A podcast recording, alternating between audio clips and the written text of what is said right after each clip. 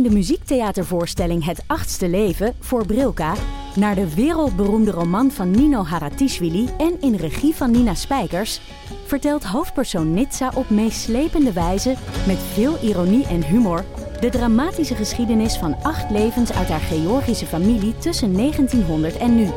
Een hartverscheurend en tegelijk troostrijk drama verteld vanuit het perspectief van vrouwen uit verschillende generaties.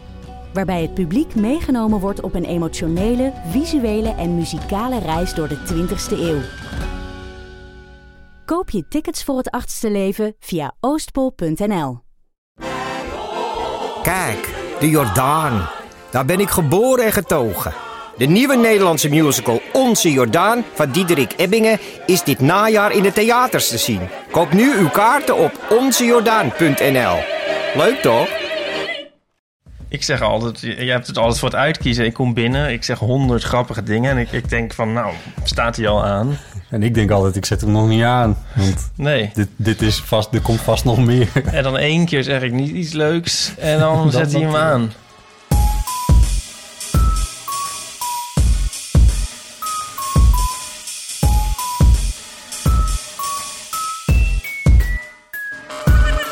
Welkom bij de Eeuw van de Amateur, aflevering 44. Eh, en deze keer met Driessen. Ja, bedankt. Wat is de tafel stoffig? Ik heb net, ik heb net wat boeken verplaatst. Dat waren, ja, dat waren jouw boeken. op het laatste moment doen. Want we zitten in jouw huis. Oh ja. Eh, en het waren honderden boeken Voordat mensen denken dat... over eh, wetenschap, filosofie, literatuur, Ja, precies. Voordat mensen denken dat het in mijn huis stoffig is. politiek. Ja, Waarom zijn die boeken stoffig? ja, dat niemand die aanraakt. Nee. En deze keer ook de gast, Nico Naus. Hallo. Hallo. Er is zoveel over jou gesproken al in deze podcast. Ja, Dat het wel echt heel leuk is dat je er ook een keer bent. bedankt. Ehm, Wat klinkt jouw stem gek? nou, zo. Dat zal wel heel gek zijn als je die straks terug hoort. zullen we de, de grote olifant in de kamer meteen even benoemen? Jullie hebben een relatie met z'n tweeën. Dit is Mhm. ook jullie huis. Nou, met z'n tweeën, met z'n tweeën. Ons huis. Eh, oh, wordt het zo'n uitzending. En ehm, je bent eh, promovendus Ja, in de informatica of computer science, zoals je zelf altijd ja zegt. klopt. Fotostripheld ben je. Ja, En je zetelt in de universiteitsraad van de Universiteit van Utrecht, waar je ook promoveert. Ja. Universiteit Utrecht, het woordje van mag er niet tussen. Hè? Het woordje van mag er niet De tussen. Universiteit van Utrecht. Nee, nee, nee, is dat mag er een zeker naam. niet tussen. Nee, nee, nee. Ja, Absoluut niet. dus dat is. Maar wat leuk dat we, dat, dat we jou ook een keer hebben. Ik kreeg een beetje de indruk dat, het, dat je wens om dit om wel of niet mee te doen een beetje, een beetje heen en weer ging. Dat je de ene keer wel graag wilde, de andere keer niet. Maar dat kan ook dat ik Ja, gemixte als- signalen Als kreeg. app en vloed, kunnen we wel zeggen. Nou, Ik- misschien kreeg ik gemixte signalen van Ipe, dat weet ik niet. nee, het lijkt me heel leuk om mee te doen. Alleen, ik doe nooit zoiets als dit. Nee, Dus ja, jij bent natuurlijk wel gewend met... eh, ja, jij bent radiomaker, ja. onder andere. Ehm, en Ipe die... eh, Wordt voortdurend geïnterviewd. precies, dus... eh, Ik denk dat het net zoiets is als meedoen aan een heel groot televisieprogramma waar 2 miljoen mensen naar kijken. Weet je, een soort abst- in abstracto dat misschien wel leuk lijkt, maar in werkelijkheid natuurlijk heel verschrikkelijk Ja. is. Refereer je aan een specifiek... Nee, oh, nee, nee, nee? Nee, nee, nee. Maar Ga je soms zo, binnenkort weer aan nee, iets nee, meedoen? nee, nee, nee. Oh, nee, dacht ik even. Maar eh, is het zoiets? ja, ik denk het. Ja, ik heb jij nog nooit zo schizofreen over iets gezien als hierover. Ach, nou. Hm. Ja. Is dat een compliment? Hmm, ik zou dat wel een heel gek compliment vinden, denk ik. Maar er zit, er zit natuurlijk wel iets in, omdat je, je hebt natuurlijk geen idee hoeveel mensen hier nou eigenlijk naar luisteren. Voor, dit is de tweede. dit is de tweede die we bij Dag en Nacht Media maken. Ja. Ja. Dus we zijn van platform gewisseld. En die eerste die is nu twee weken geleden eh, hebben we die opgenomen met eh Iep en Paulien. Door het dak. Nou ja, lach er maar om. maar het is wel echt waar. Het is Kun een je van daar onze een rinkelend geluid in? Ja, dat is misschien wel een goed idee, ja. Ja. Er is nog geen, eh, geen cent aan reclame op verkocht. Dat is dan wel weer jammer. Maar eh, hij, die is beter beluisterd dan alle die we hiervoor Hmm. hadden. En dat, ehm, ik ben het getal zelfs alweer kwijt, maar het ging... Wat, Zo'n astronomisch getal dat het ook bijna niet te onthouden is. Nee. En het nee. loopt ook maar op. dat- Ik had het even dat is wel opvallend, want ik luister altijd via Soundcloud. Ja. En daar trof ik alleen maar een, admin-boodschap aan... Ja. dat het hier niet meer te beluisteren is. Nou, het komt wel weer terug daarop. Oké. Want, kijk, Soundcloud, dat was zeg maar de plek waar ik alle audio naartoe uploadde. En vanaf daar, Ja. die Soundcloud genereert een eh, RSS-code. En eh, die kan je aan iTunes geven en aan Stitcher en aan nou ja, al die andere apps die kijken daarnaar. En die Ja. kijken dus allemaal uiteindelijk naar Soundcloud. Dus daar, toen we, daar, toen we naar dag en nacht gingen, toen ging onze audio naar Art19. Dat is iets als... Maar is, Ik heb al in slaap ja, gevallen. Nee, nee, maar- Een soort déjà vu, want zoals vorige keer zijn we toch ook zo begonnen. Ja, ja, maar misschien was was dit ook een Ja. iets te uitgebreid antwoord op mijn vraag. Ja. ja. Maar ik moest ook denken aan die arme sponsor die die Soundcloud eh, betaalt voor jullie. Ja, dat is Ja, ja, dat gewoon dan- geld ja. voor die man. Ja, Hoe heet die ook alweer? Met die grappige dierennaam of zo? Nee, ja, ik het... Nee, dat die ga ik nou niet nog een keer zeggen. ja, Peter. Peter met de Peter. grappige dieren. En nu zitten we bij Tim de Gier. Dat is Dus zitten we in de- eh, Maar, ja, maar even voor de goede orde. eh, Peter, mocht je nog steeds luisteren. eh, Soundcloud bestaat nog steeds. En die blijft ook bestaan. Eh, en ik, ik weet niet precies hoe we het gaan doen. Maar uiteindelijk is het de bedoeling dat alles wat dus nu op Art19 staat... dat Soundcloud ook gaat kijken naar Art19. En dan alle luisteraartjes die via Soundcloud luisteren... die krijgen dan alsnog alle nieuwste podcast van de de Amateur. Dus dat is de bedoeling. En dan kan jij weer gewoon via Soundcloud... Waarom luister je via Soundcloud eigenlijk? Geen idee. Toeval. Ja, je kan het op de computer doen. Ja. Dat kan met eh, eh, die podcast-app niet, volgens mij. Eh, nou, er zijn verschillende. Stitcher kan het wel. Oh, mensen. Maar dit, mensen zullen, ik bedoel, als iemand dit hoort, dan zullen, luisteren ze al. Dus dan hoeven wij niet meer uit te leggen hoe dat kan. Want Maar dan ik vind het interessant. Hoe luistert Nico podcast? Ik Hij dit is beter op luisteraar. straat gaan zeggen. luisteraar van het niet eerst- luisteren, dan wel dit zeggen nu in de Maar podcast. hij is luisteraar van het eerste uur. Dat is toch ook, als je nu de podcast luistert, is het toch heerlijk om te horen hoe andere mensen dat, dat ook doen.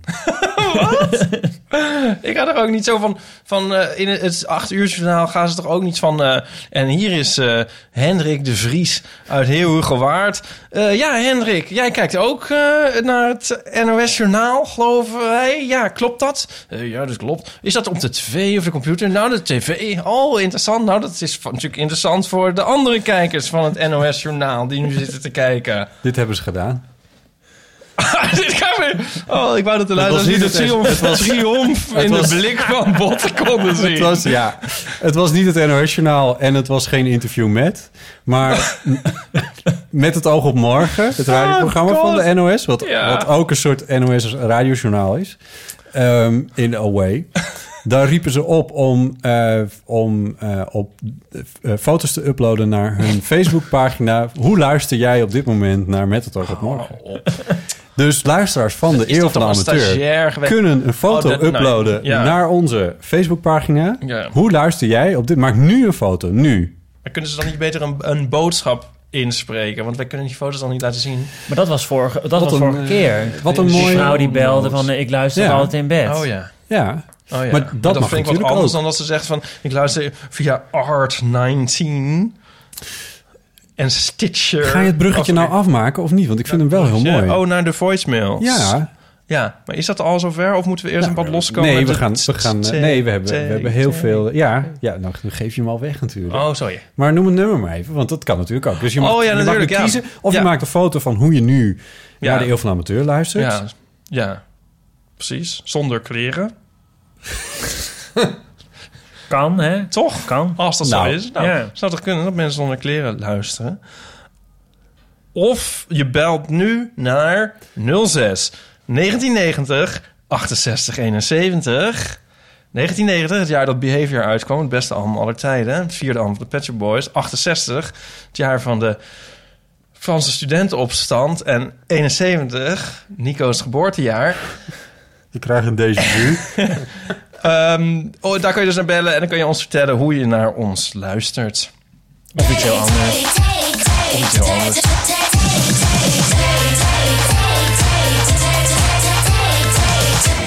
De notaris heeft eh, geheel onafhankelijk drie eh, theezakjes eh, eh, uitgekozen... waar jij, Nico, Oh, als onze gast, Wat eentje vanuit mag kiezen. Ze zijn nog gesealed, zoals je kan zien. Ze Ja. zijn nog dicht. Dus we weten niet wat erin zit. En dan mag je één kiezen. Deze, nooit de middelste kiezen. En dan mag je de vraag voorlezen die op het labeltje van dit theezakje staat. Wat flauw. Ja. Welke keuken vind jij het lekkerst? Ik zie nu een bever voor me die dan zegt bruinzeel. Ja, Ach, ik vind het een beetje een flauwe vraag. Ja, maar ik vind de vragen wel vaker, wel vaker flauw. Ik dacht dat we Oh dat ja, niet maar deden. soms- Met name die vraag op face value aan, toch? Ja, nee, dat Ja, is ook dat waar. is dus we moeten er nu ook gewoon serieus op antwoord eh op geven. Nou, dan mag jij, Ipe, dan mag jij als eerste antwoord geven. Welke keu- Wat stond er nou precies? welke keuken vind jij het lekkerst? Nou, ehm, ja. Ja, de activist in me wordt alweer wakker, maar dat zal dan... ehm, Nico zal dat dan zo wel voor me waarnemen. Wat nou maar ge- gek genoeg te binnen schiet... is van, de- van dat dan niemand ooit zal zeggen de Engelse keuken. Ehm, en ehm, ik ook niet. maar ik vind, wat ik dus wel heel erg lekker vind... is een Engels ontbijt. Dat vind ik nou toch zo lekker. Met, met spek en boontjes en... en Ja, maar dat spek is dan helaas van het menu gevallen bij Ja, mij. En ja. ook... Eh, helaas. wo- worstjes. De worstjes. ook. En de Maar- eieren misschien Nee, ook. de eieren niet. Maar oh god, zo'n spiegel-eitje en dan zo'n witte toast... en zo eh, bo- witte bonen in tomatensaus. En dan vegetarische worstjes. Want we waren vorig jaar in eh, Londen en er stond het... ehm, het staat altijd, dat is ook zo mooi, hè, een Engels ontbijt. Het staat gewoon ook altijd op het menu. Het is niet een soort relict uit... Weet je wat, het is niet... In een Nederlands restaurant staat niet altijd stampeld op het menu. Maar in een Engels hotel kun je altijd een Engels ontbijt krijgen. En nu dus ook in veel gevallen vegetarisch. En, ehm, Oh, werkelijk? Dat, dat, Ja, ja, ja, zeker. En van die gepelde tomaten en zo. En eh, ja, ik vind dat heerlijk. Dus dat schiet me nu te binnen, maar dat slaat nergens op. Dat is maar eigenlijk maar één ding. Of ik, snap zo. niet, ik snap persoonlijk niet dat mensen 's ochtends zo vreselijk veel kunnen eten. Ja. Dat bij een paar boterhammetjes en een kopje Ja. thee, Engelse thee. Zo zwaar dan- is dat. En verder heb ik nog een soort, soort, soort, soort eh, hoe zeg je dat? Eh, Stokpaardje of interessant doenerij. Dat, ehm, ik hou eigenlijk niet van eten. Ach, ja, dat weer. ik vind het een beetje...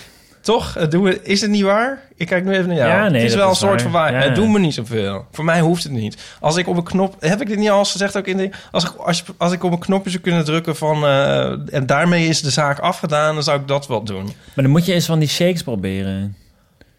Ja, nou, ik doe het dus in, in een way... Ja, ze hebben nu van die shakes en dat is dan een volledige maaltijd. Dan, hoef je, dan eh, drink je alleen die Een vriend shake. van me die maakt altijd de grap eh maaltijdvla. Klinkt dit nu wel heel erg. Nou ja, dat is het dan een beetje. Dus je, je, maakt, je maakt dan één portie en dat, doe je, dat drink je dan in drie keer op, zeg maar gedurende de dag. En dat vervangt je hele maaltijd. Voor de rest hoef je dan niks te eten. En is dat dan wel een beetje lekker? Nee. Nee. Maar dat, kijk, ja, daar gaan Nee, maar, ja, maar, om. nee, maar, maar, dan, maar dat is dan misschien... Dat staat me dan ook weer een beetje tegen. En dat is weer het andere uiterste. Ja, maar dat is toch wel een beetje die knop waar je het over Maar, hebt. Ja. maar, hebben we, maar waar hebben we het nou precies over? Want heb je het nou over de, over de, de handeling van het eh, voedsel tot je nemen? Gewoon zeg maar de biologische handeling? Of heb je het over het, het, de sociale handeling? Nou, ja. Nou, ik vind eten dus heel veel tijd kosten ook. En met mensen eten is op zich nog wel leuk... maar ik vind dat ook vaak dan afleiden van het gesprek. Of zo. is dat ook onhandig, weet je wel? Als iemand komt te eten, dan ben ik helemaal onthand. Ik spreek veel liever om, om negen uur af of zo na het eten. Ja. En ik vind het iets, ja, het is misschien heel stom, maar ik vind het dus iets dommigs hebben om heel erg met eten bezig te zijn. Iets, ik vind het dus ook heel erg Frans. Dat is ook geen aanbeveling. Dat is geen, ik zou het zeggen, ja. nee, maar ik bedoel, ja, om daar nou alles zo, het is zo primair of zo, maar het is net, eh, ja, ik vind, ik, voor mij hoeft dat allemaal niet.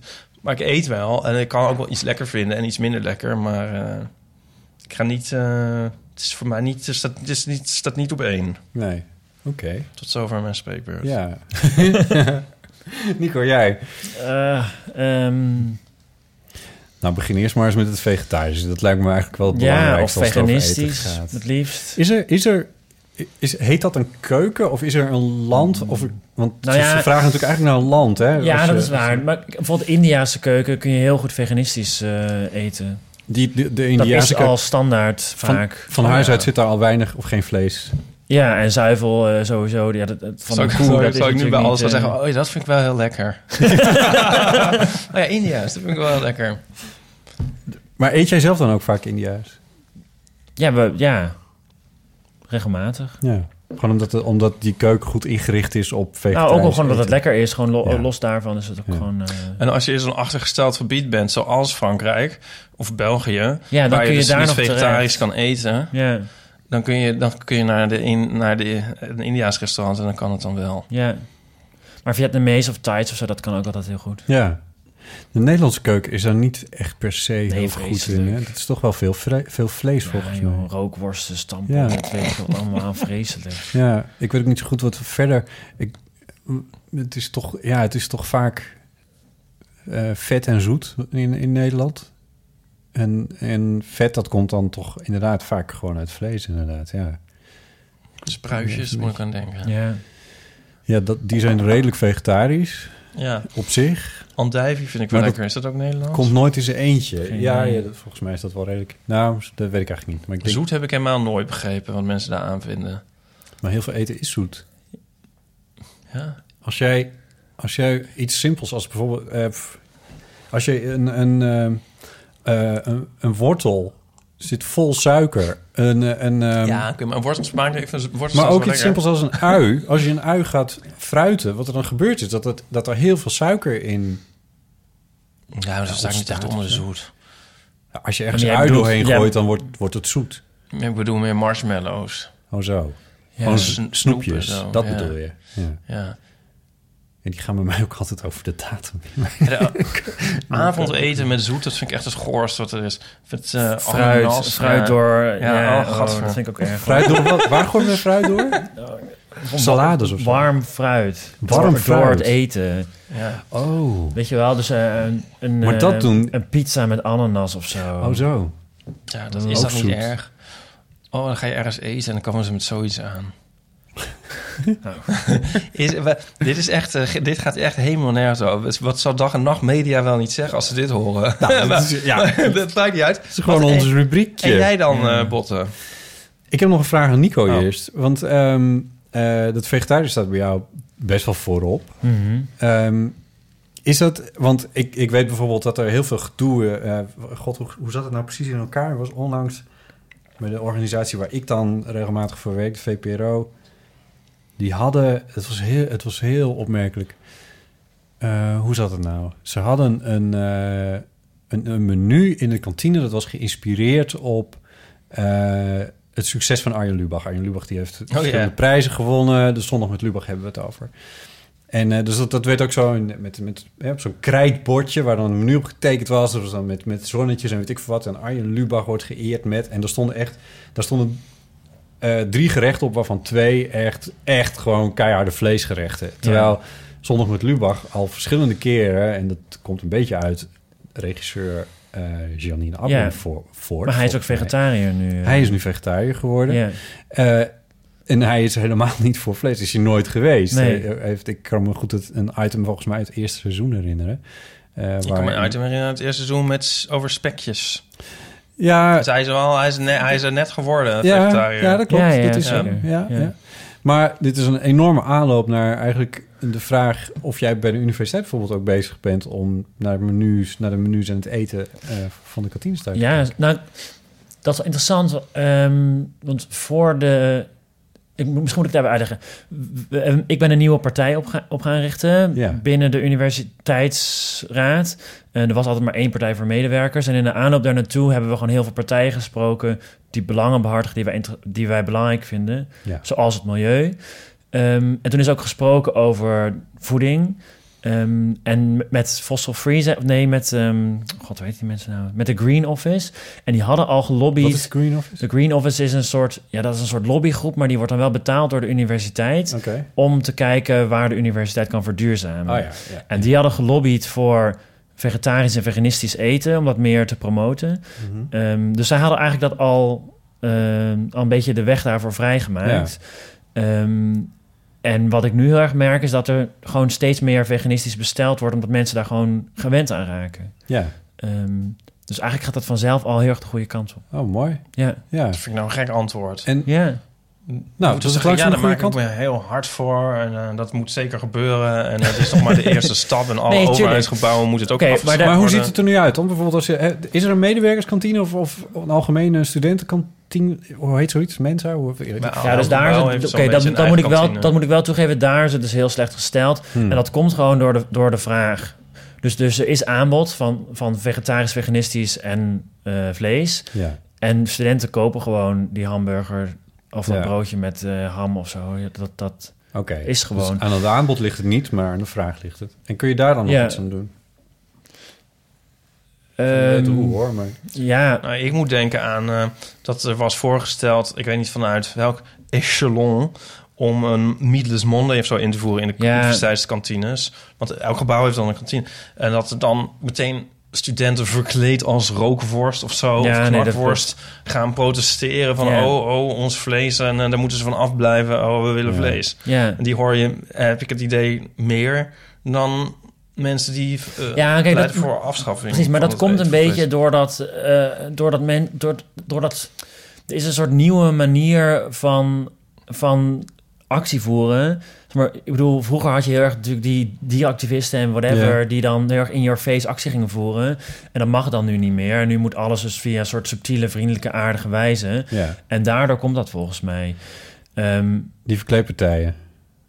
Nee, dat je, dus, dat je dus de mensen voor het vlees juist wel hoort en de mensen tegen het vlees dus minder. Omdat die soort aan. Snap je wat ik bedoel? Nee, niet helemaal, maar... Nou, misschien wel. Eh, de mensen die, die tegen vlees zijn die, zijn, die zijn... die worden volgens jou een beetje ingeperkt door de regels... die er voor, voor of tegen demonstreren zijn. Nee, nee, nee, nee. Dus eh, als je iemand als de Green Office hebt, Ja. die, die willen juist sympathiek gevonden worden. Ja. Dus die gaan niet bij de kantine staan van eet geen vlees, eet geen vlees. Niet activistisch dus. Nee. Die, doen het, die, die zijn er heel huiverig voor. Die Ja. willen, die willen graag tof en, en hip gevonden worden. Ja. En die willen, niet, eh, ja, die willen niet dat stigma hebben. Begrijp je een beetje wat ik bedoel? Ja, ik begrijp wat je bedoelt. En je zegt van de, de, de, de, de tegenpartij, zo gezegd, dus de, de, de vleeseters, zo gezegd, die hoeven zich daar niks van aan te trekken. En die kunnen wel activistische manier. Ja, dat vindt iedereen prima. Ja. Maar, oké, en heb je hier nog een mening over? Want ik voel hem een beetje, maar ik ga hem je niet in je mond leggen. Nou ja, ik vind dat er best wel wat, activisme mag zijn eh, van, vanuit de vegetariërs. Voor de vegetarische zaak. ja, absoluut. Ja. Maar ik weet, ik, Ja. ja. ik weet ook niet goed hoe je dat moet vormgeven en, en hoe je dat zou moeten... Verkleed als andijvie.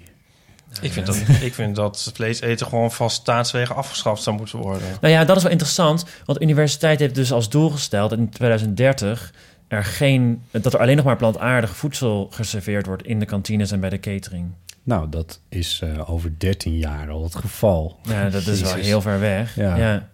Ja, dat zijn bijna vier generaties studenten. Meer dan drie generaties. Ja, zeker. Maar ik, ik, vraag, ik, ik heb het wel eens met mensen erover. Dan zeg ik, Ja. goh, wist je dat de universiteit dit als doel heeft? Niemand nou, weet het. nou, mensen worden woedend. Maar weet de universiteit Ja. zelf wel. Ja, Ik, ik kan het bijna niet geloven. Wat, de doel niet? Nou, nou, ik bedoel, ik vind het een mooi doel, maar dat, die, dat de universiteit zegt dat het daar aan gecommitteerd heeft, dat, dat, dat, dat moet ik eigenlijk, zou ik dat eens met eigen ogen willen zien. nou, de universiteit die wil CO2-neutraal zijn. En deel daarvan is dat je, dat je dus plantaardig voedsel gaat eten. Ja. Daar kan me wel iets bij Ja, dit staat, ja, dit is allemaal... ja, nou ja, ja. ik bedoel, als Ik- het ik is, vond het ook vind ik het, verrassend. vind ik het vrij. Ik- en, en dat zou Ja. leuk zijn als, als, als het hele land het deed. Ja. Ja. en dan vind ik 13 jaar eigenlijk, als het voor het hele land hebben... Jij zegt heel radicaal van, van de overheidswegen verbieden... maar dan is 2030 is, is best wel dichtbij al. Ja, maar dat is een, een utopie Ja, voor mij. ja, hè. maar dat, is, een dat heb ik vaker bij jou. Dan stel je weer iets voor wat echt zo radicaal en, en, en onhaalbaar is. Nee, maar ik bedoel, zou toch ook morgen afgeschaft kunnen worden? Eh, Nee, dat kan niet. nee, maar ik bedoel, dat zou wel... Ik bedoel, wat, nee, maar wat, wat verwijt je me nou precies? Nou ja, dat je zo'n radicaal standpunt kiest en zo totaal onhaalbaar... dat je je vervolgens ook niemand jou eraan kan houden om dat voor elkaar te Maar ik krijgen. moet het toch niet uit. Nee, maar dit is, dit is een stip op de horizon. Ik zeg alleen waar ik voor zou zijn. Ja, Ik vind het raar dat die praktijk bestaat en dat dat gewoon... eh, maar het zou goed partij zijn... bestaat. Praktijk bestaat Praktijk. Van, van het... Ik ben ook, ik bedoel... ehm, ik kom ook maar heel laat kijken met mijn vegetarisme. Maar dat is misschien net als met Ja, late bekeerlingen in de- Ondermijnt, ondermijnt je autoriteit op dit gebied wel enorm, inderdaad. Is Ja, dit is- ironisch dit is niet? ironisch, Oh. ja. Ja, nee, ja, maar ja, ik bedoel, zo, dat, nee, maar misschien dat sommige mensen zo, zo, nee, maar daarom, nou ja. Ehm, maar kijk, als de universiteit dit zou doen en daarmee een voorbeeld zou geven, dan ik, ik kan me dus wel echt heel goed voorstellen dat overheidsgebouwen of zo dat op een gegeven moment ook gaan doen. Ja. Maar zo zien ze dat ook. ook. eh, Ze willen graag het goede voorbeeld Ja, geven. dus dat, dat maar het zou gaat, het gaat niet alleen zijn. over, over eh, vegetarisch eten. Het gaat ook over vliegreizen die ze willen gaan compenseren. Ja. Energiegebruik. Um, maar zelfs hoe medewerkers naar het werk komen, wordt daarin meegenomen. Ja. Um, dus dat is heel goed. En wij zijn nu bezig. Vliegen is het nieuwe roken. Ja, ik- Ja, is zo? Ja, dat vind ik. Dat Ja. vind jij. Ja, Ja, maar ik, vind ik ik. denk dus eerder dat vlees eten het nieuwe rook is dan vliegen. Iedereen weet, iedereen weet dat vliegen echt vreselijk schadelijk is voor van Ja, maar je, en kijk, je ontkomt er niet aan. Als je kijkt naar de En wetenschappelijke... dit is dus exact wat mensen- de over sigaretten ook zeiden eh, in de jaren 50. Nee, maar dat is ik iets heel anders. Kijk, als je kijkt naar de wetenschap, je, je publiceert iets, je werkt ergens aan, je moet daar met collega's over praten.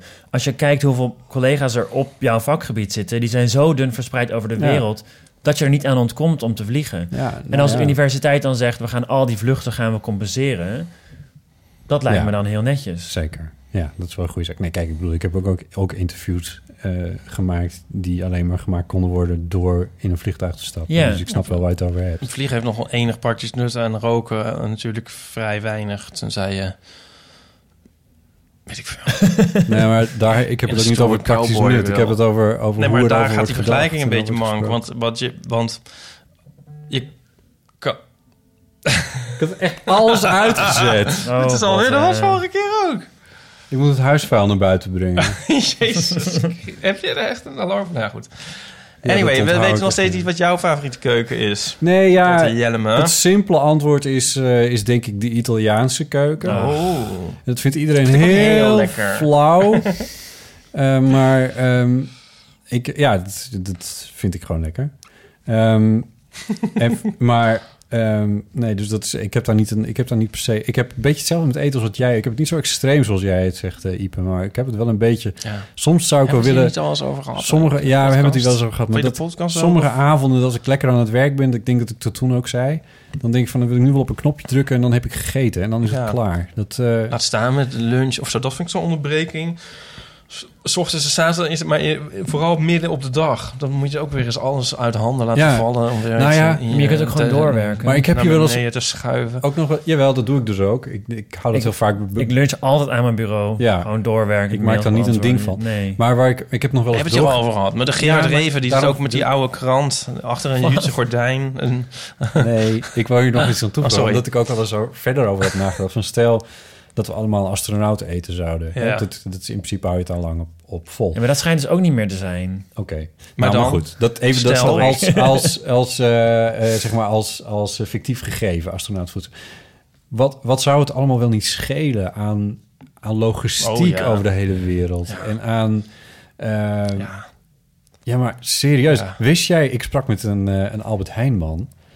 Heb jij ooit een... Een, Albert Heijn. een Albert, ja, ik kan hier niet veel over uitweiden. nee, dit is interessant hoor. Heb Maar jij, morgen heb jij, bij- heb Morgen jij, zit hij bij Paul alles te ontkennen. heb jij ooit een Albert Heijn vrachtwagen gezien? Van binnen, of wat bedoel je? Nee, gewoon op straat. Ja, eh, Nee, die rijden er niet. Die rijden er niet. Nee, dat klopt. Oh, gelukkig. Wat ik, ik zei al... Maar- nee? Nee, die rijden er Nee, die Oh rijden nee, er ik niet. ben, beter, ik ben in war met Albert. Van Albert, Nee, wel, nee, nee, dit- daar heb ik het niet over. Ik heb over de, de, de zeg maar de bevoorrading van zoals, Albert Ja, zoals ja. Jumbo-vrachtwagens Nee, die, rijden. dat weet ik niet. Nee. C1000. Maar ik zie zo'n Albert-wagen voor me. Die zie je wel veel. Ja, nou, ik, in deze waar, waar wij ons begeven, Noord-Holland, Utrecht, daar is het Simon Loos die dat doet. Ja. Dat zijn die vrachtwagens. En die man die zei, wij kunnen bepalen waar er files komen in ons, eh, met, met ons eh, logistieke systeem. En dat geloof ik wel. Die, die, die, die winkeltjes die zitten overal. Die zitten overal in elke. Daar gaat zoveel logistiek in om. En die winkeltjes, die, die, die vrachtwagens, die rijden zo vreselijk veel. Ja. Dus hij zei, wij kunnen, wij kunnen bepalen waar files komen. Nou, dat, dat vind ik heel heftig. En dat is, dat is één winkelketen. Dat is ook wel meteen de grootste, maar... Ja. Ja. Maar ik zit nu te denken, het is ook heel erg Calvinistisch natuurlijk om niet zo van eten. Want als je ziet wat je allemaal hebt voor keuze Ja. van... Je ziet ook wel eens mensen in de winkel vragen van... heeft u ook nog... Wijnen zijn. dat weet ik ook weer niet. Nee, maar dan heb je zeg maar kaneel, kruidnootjes en pure chocola, kruidnootjes en pure chocola, kaneel, kruidnootjes. Speltkruidnootjes. Of zo. En dan ik Met chocola, specialisatie. dan kaneel. Ja. Ja, dat je daar, en als ik dan al mijn zinnen daarop zou hebben gezet, dan zou ik dat in ieder geval niet durven laten blijken aan iemand. Ja. Snap je? Wat? Ga je toch niet om Oh, vragen? zo, ja. Nee, dat- Want ja. je denkt van, Maar ja, Maar oké, maar jij wil ook de, de, de vegetarische paté van de vegetarische slager... en die hebben ze ook lang niet overal. En dan gaan we ook alle supermarkten voor af om die ergens te vinden. En, dat ga, en, dat gaat, en, en als te weinig mensen dat kopen, dan gaat het weer over de datum. En, en daar is trouwens ook een heel leuk conceptje eh, vanuit Albert Heijn gekomen trouwens. Ehm, eh, oh, hoe heet het zo nou? Heet het niet in-store? Het zit inmiddels zit er volgens mij hier ook. Dat is namelijk, dan gaan 's ochtends gaat er een soort elektrisch karretje bij alle Albert Heijns langs. En die eh, verzamelt eh, eh, verpakkingen die open zijn ge- gegaan bijvoorbeeld. Dus tomatenverpakkingen die open zijn gegaan. En niet per se dingen die, die echt over de datum zijn, maar wel brood van gisteren. Dus alles wat in principe weggeflikkerd zou worden, wat niet meer verkocht mag worden, maar wat nog wel goed is, dat verzamelen ze. En dat worden, daar maken zij weer lunchen en diners van. Oh ja. Lunches, lun, lunches. Ja. en diners van. daar zullen ook nog grappige regels voor zijn... waar dat dan nog wel en niet mee mag. Want er is- je hebt dan een soort houdbaarheidsdatum... en dan een soort... hou- zij zullen ook een soort houdbaarheidsdatum hanteren. Een Toch? tweede houdbaarheidsdatum. Ja, ja, ja. Ja. dat is- ja, maar echt, echt over de datum is wel echt over de datum. Maar Maar dan kan het altijd nog naar de schillenboer.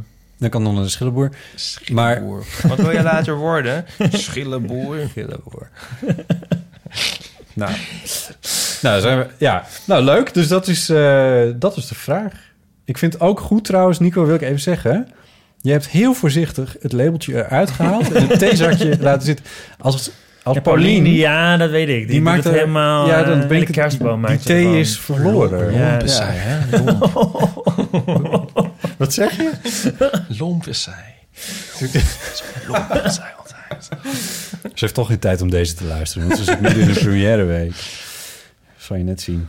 hey, wat zullen we doen? De post? Of de krant van drie maanden geleden? En ik heb ook nog allemaal eeuwofoon berichtjes. Fuck. Uh, doe eens een, zullen we een? Ja, leuk. Het 06 1990 68 71. Oh, we kunnen dat wel een beetje spreiden, bedoel je? Want ik heb er vijf. Ja. Of eigenlijk vier. Maar, Ja. oh, dat is misschien wel een leuke, ja. Kom maar op. Oké. Hallo, eeuwige amateuristen. Jente hier. Ehm, ik luister naar jullie vanaf mijn boot vanavond. eh, waar ik nu al een jaar aan aan het klussen ben. En sinds een maand zijn jullie mijn klusgenoten. Ehm, dat bevalt me heel goed. En ik luister naar jullie op Soundcloud. Dus vandaag moest ik even zoeken, want daar waren jullie ineens niet meer. Maar ehm, ja, wat ik daarover wil zeggen is dat op Soundcloud spelen ze de speellijst achterstevoren terug. Dus ik heb jullie programma achterstevoren geluisterd.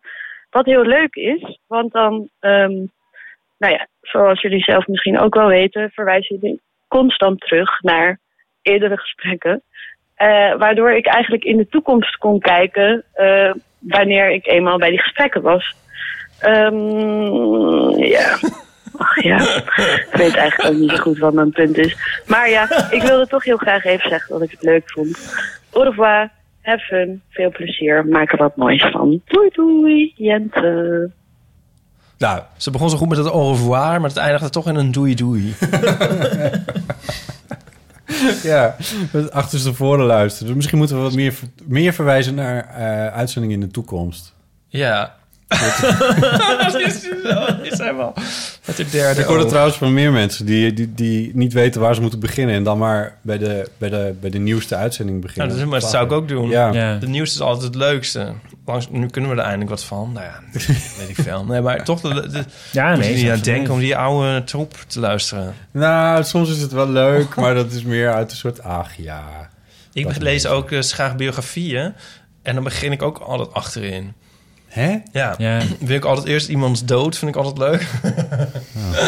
en eh, zo het sterfbed, I don't know. Ligt een beetje aan hoe iemand... Nee, maar en dan... Je Weet je, hebt, wel, je hebt Hillary ook gelezen. Heb je die ook? Want, ja, nou, dat Ja, is dat niet is echt een een biografie. Nee, dat is ook waar, ja. Maar het begint ook met...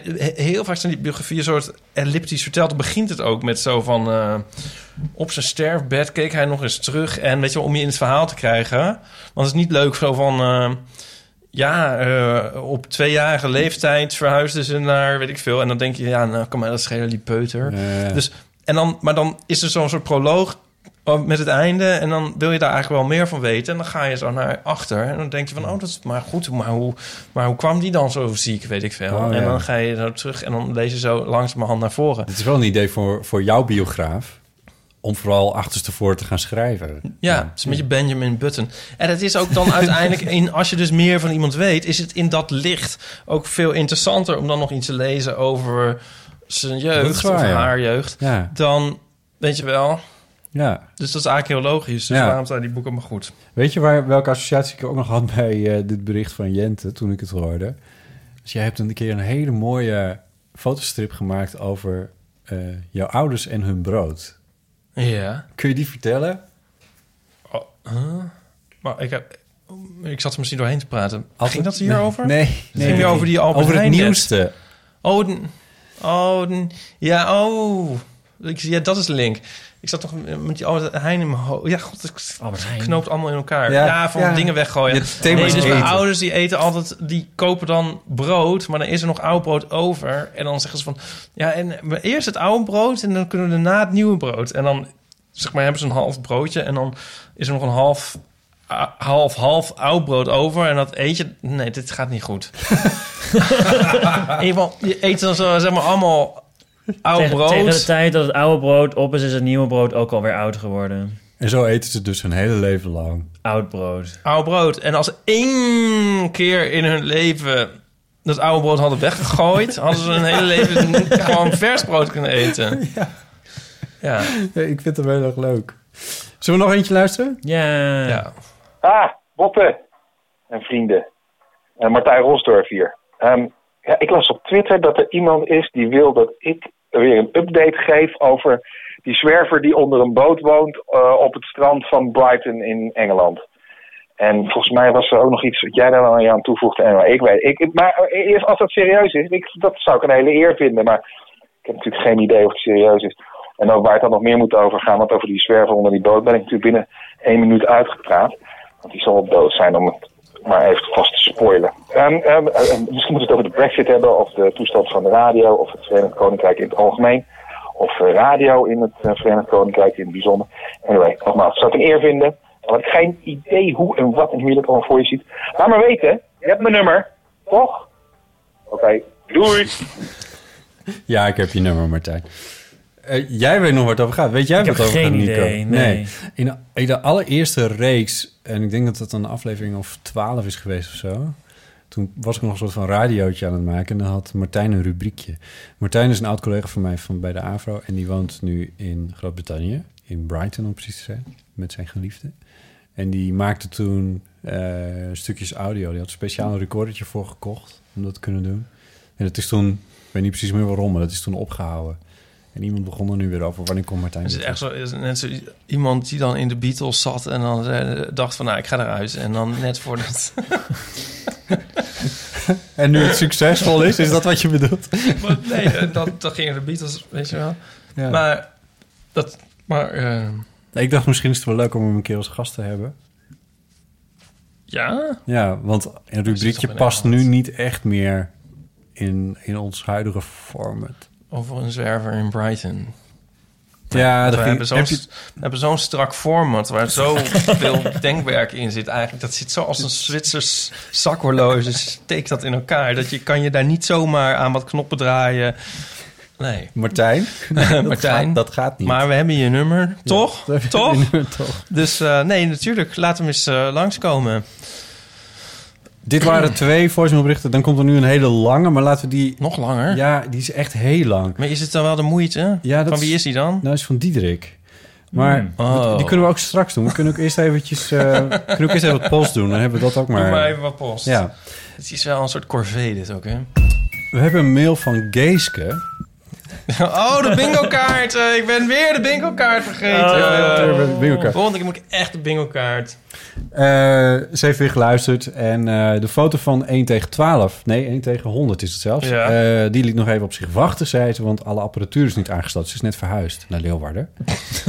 Jezus. Ja, dus Ja. er zijn belangrijkere dingen die eerst moeten gebeuren, zei schrijft ze. Ja, ik hoop dat de centrale verwarming het wel doet. Ehm, ja, nou. ehm, eh, ze vond het wel grappig dat Ipe niet echt een antwoord gaf op haar vraag over zijn vrije relatie. Vrije relatie noemt zij het. Eh, want zijn moeder mocht eens meeluisteren. Maar als het mij al opgevallen was, dan weet zijn moeder heus wel hoe de vlag erbij hangt. Moeder, moeders weten vaak meer dan hun kinderen vermoeden. Daar zijn we moeders voor.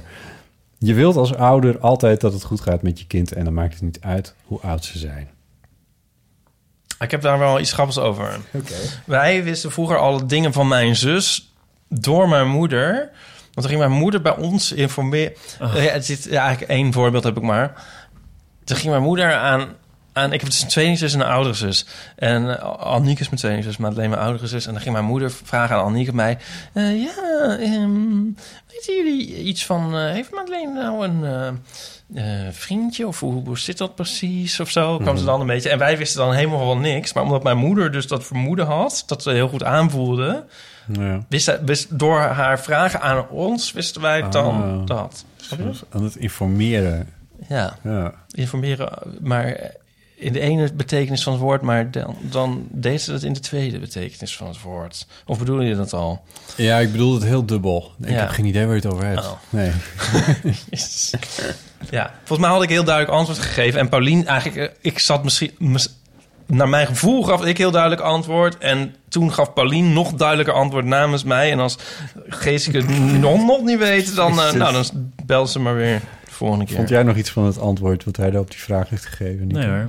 Zover is hij toch helemaal niet gekomen in die podcast. Joh. Dat was na twee uur en was dat nog ergens. Dat is wel heel ver. inderdaad. Nog meer post. Er is nog meer post. Ehm Harro van de Klauw die schrijft... eh, je kan wel raten in de podcast-app Addict.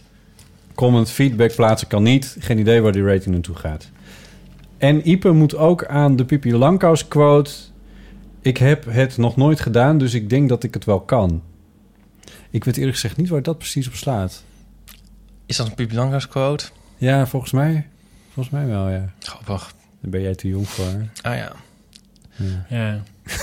Nee, dit doet mij denken aan het Victoriaanse en Pruisische rechtssysteem.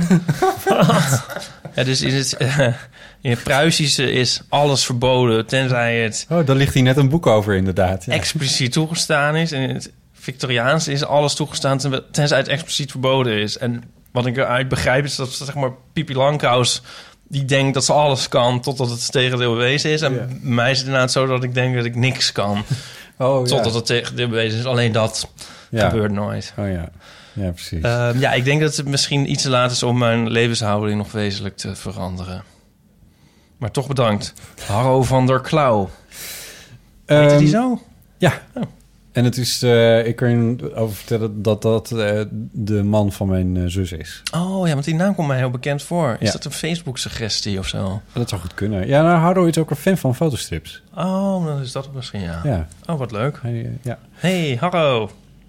Ehm, dan heeft Bas nog gemaild. Net als Botten vroeg ik me af waarom waterkokers zo'n ongelofelijke teringherrie maken. Of, eh, sorry, de tering staat er niet. Waarom ze zo'n ongelofelijke herrie maken. Lang leven het wereldwijde interweb dat het antwoord blijkt te bevatten. En toen stuurde hij een linkje naar een NRC-artikel... waarin stond van... nou, er ontstaan waterbelletjes... en die imploderen als ze in koude water terechtkomen. Maar ben ik, ik ben het niet helemaal met Bas en dat artikel van NRC eens. Welke Bas is dit eigenlijk? Ik weet niet, ik heb zijn achternaam knap? niet opgeschreven. Oh. Dat zou goed kunnen. Misschien pas stuur een foto voor Ipe. Ehm, want waarom is het dan niet zo? Waarom, imploderen, waarom ontstaan die belletjes en imploderen ze dan, zeg maar, ontploffen? Of wat is het tegenovergestelde van ontploffen? Ja, imploderen. Ehm, waarom gebeurt het dan niet als je water in een pan op gas warm maakt? Komt het niet gewoon door het temperatuursverschil? Dat het Ja, maar dat heel snel gaat in de waterkoker. Gaat het in een waterkoker dan sneller in dan... Dat denk ik, ja. Heb je ooit een pannetje met water op het vuur? Dat duurt er wel langer. Ja, maar dat is vaak ook meer water, misschien. Je hebt nou ook van die kranen hè, waar dan kokend water uitkomt al. Ja. En dan had je nu ook weer een kraan en daar kwam dan spa rood uit. Ja, fantastisch. Ja. Maar hoe dan? Ja, dan zit er onder, onder het blad zit dan moet je dan, CO2 zit dan, kan je dan open doen en dan kun je een fles spa rood aankoppelen. Nee. Nee, maar ja, maar wie... Ik bedoel, ja, daar ben ik toch ook wel echt wel heel erg cal- Calvinistisch ben ik dan. Ik weet dat Wie neemt het? Wie koopt Ja. wie, wat Ha- moet Harro van der Klauw, Ja. we kennen hem, die heeft, die heeft een kokend waterkraan, gecombineerd met natuurlijk een normaal waterkraan. Eh, en had hij nou ook, had hij nou ook gekoeld erbij? Dat weet ik eigenlijk niet meer. Want ik weet dat, dat, dat, hij wees me nog op dat systeem, omdat ik ook overwoog om een kokend waterkraan te nemen. Dat heb ik uiteindelijk nog niet gedaan. Maar toen zag ik dat er ook, dat, dat er ook nog gekoeld water uit die dingen kan komen.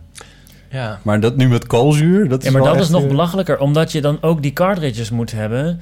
En als die fabrikant zegt, nou ja, niemand heeft die kraan gekocht ooit, we stoppen met die cartridges te Ja, dan maken, dan heb je ook niks meer aan je kraan. Nee, nee. Plus dat je aan die cartridges kan je natuurlijk heel veel geld verdienen. Net als Tuurlijk. printer cartridges, die ook altijd zo extreem duur Oh, ik heb de klok nog horen luiden, maar weet eigenlijk niet eens of er wel een kleef was. Of heb ik dit ook al gezegd?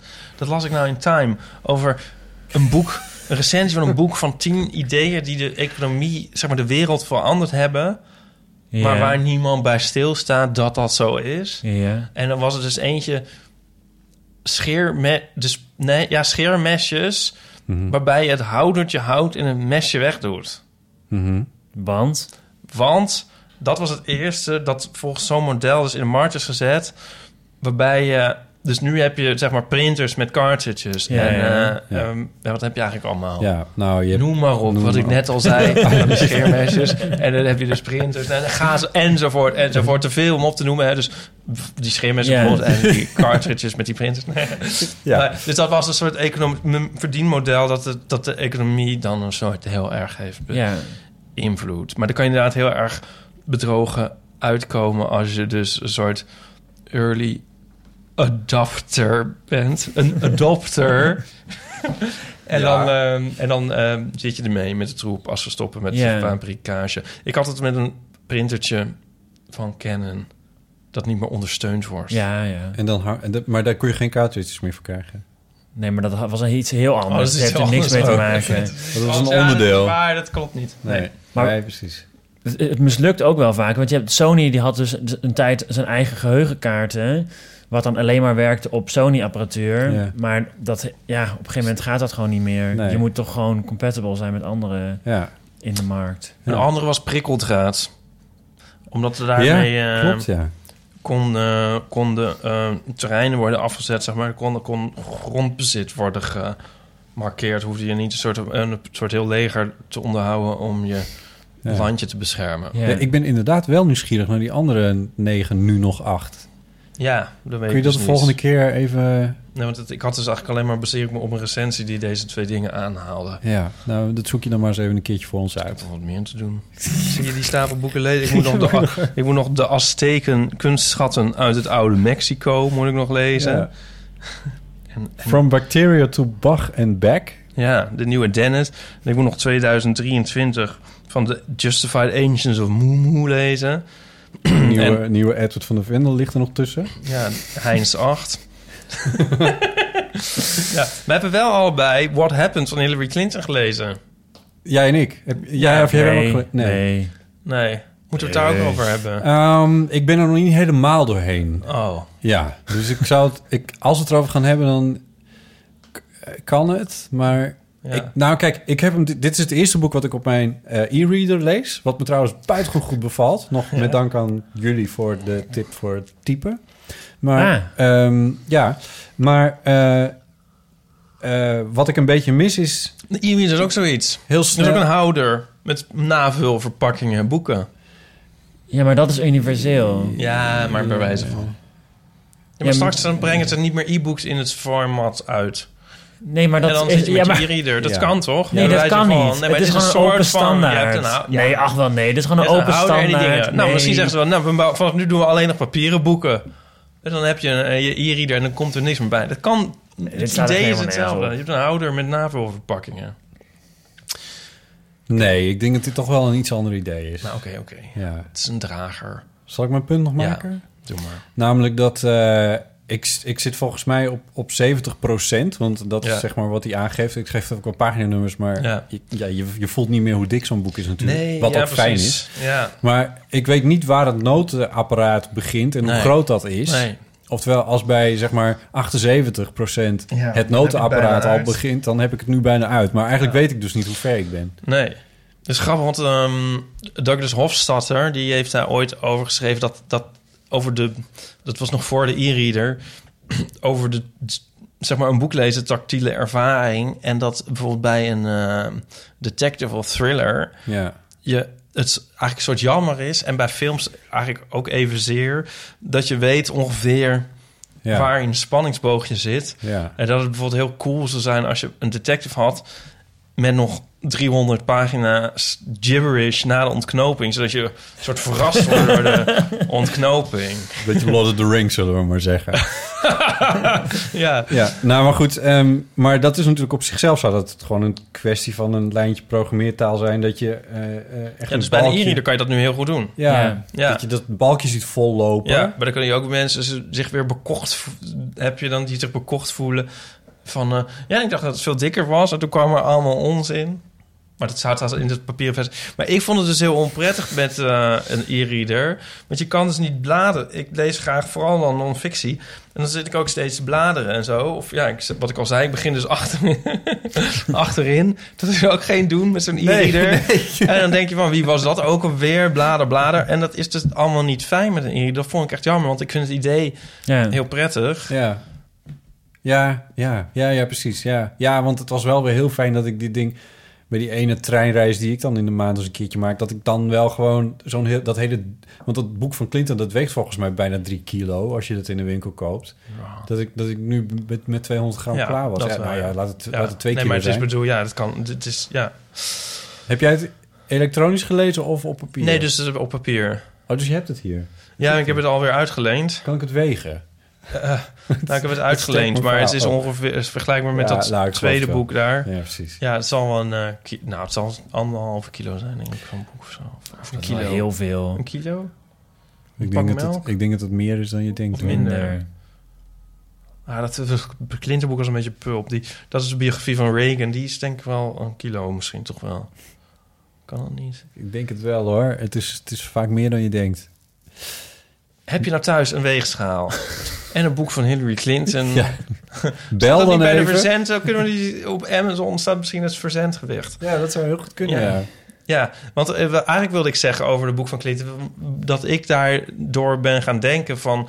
de wereld staat in brand en de verkies, die verkiezingen zijn gestolen... En, en, en straks is Amerika een fascistische dictatuur. Dat zeg ik elke keer al in deze podcast. Ja, En waar hebben wij het over hoeveel geluid een waterkoker produceert... en Ja. wat, het, wat dat boek weegt. dat vind ik toch heel gek, dat mensen daar niet meer mee bezig zijn. Blijven, ik heb vandaag ook het journaal gekeken. Ja, maar er is En weer iemand ik opgepakt. Ja, er is iemand opgepakt, maar is, is dat te zien in het NOS-journaal? Ja, ik heb dat net gezien. Echt? Oh, nou, in het NOS-journaal van vier uur zat het in ieder geval niet. Nee, Daar ging het over dat de helft Dat van de, van leerlingen van het Zatkien Ach. College... daar hadden ze wel tijd voor. Die komen niet... Oh, die komen niet in de les. Ja, hallo? ja. ja Het je is je gewoon moet ook een een beetje kiezen. staatsgreep in Amerika. Nee, nou, nee, de helft van de leerlingen van het Zatkien College... zat Welke vandaag kranten lees de jij? bankjes. Geen. Ja, nou, daar ga je al. Er zijn ook buitenlandpagina's. Bijvoorbeeld in NRC. Wordt keurig over geschreven.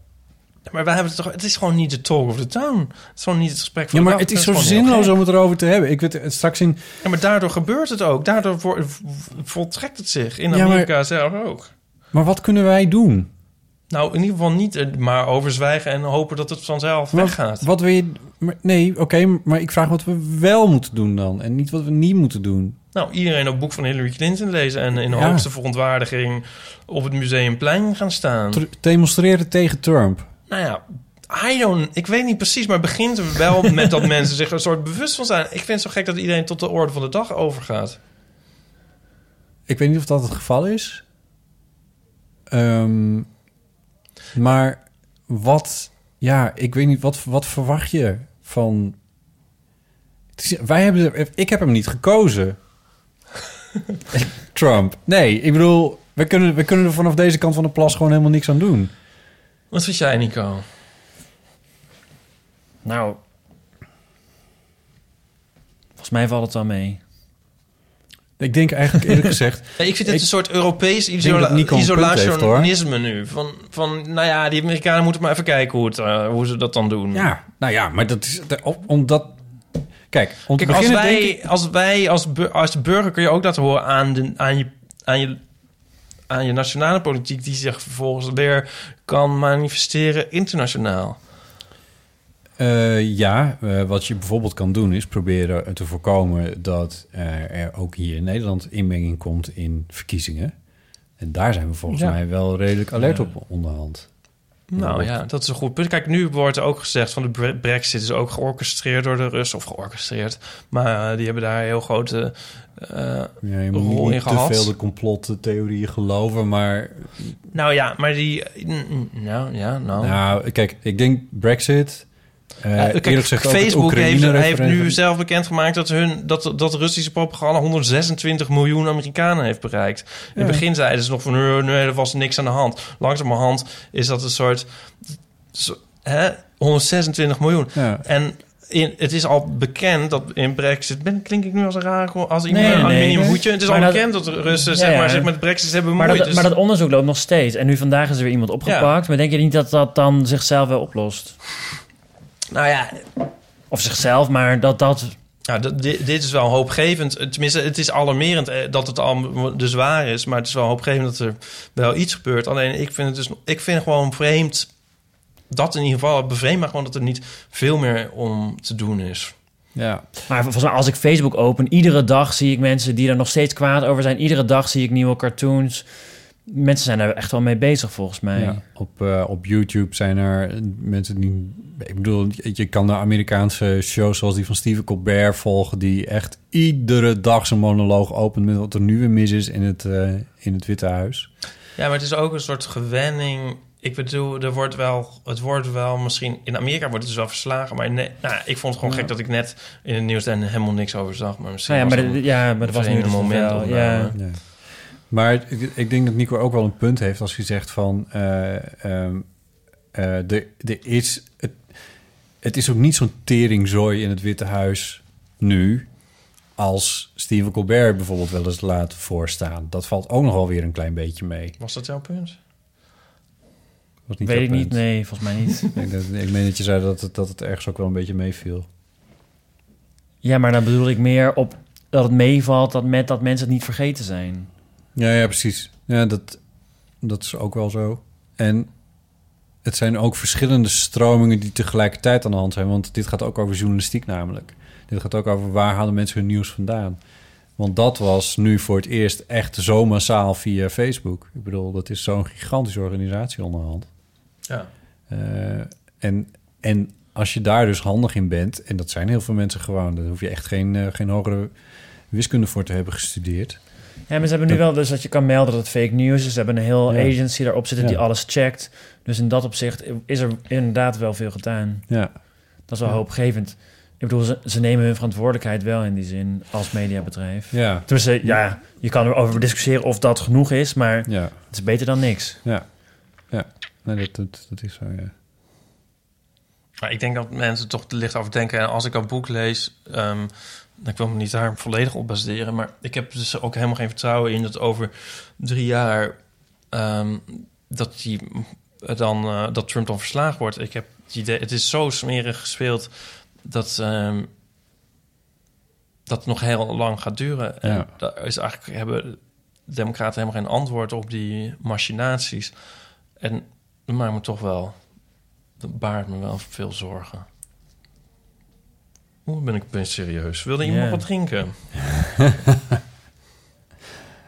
Ehm, ik, ik had inderdaad ook wel een beetje het, dat gevoel van het, van het is echt wel een tikje erger dan ik dacht dat het was.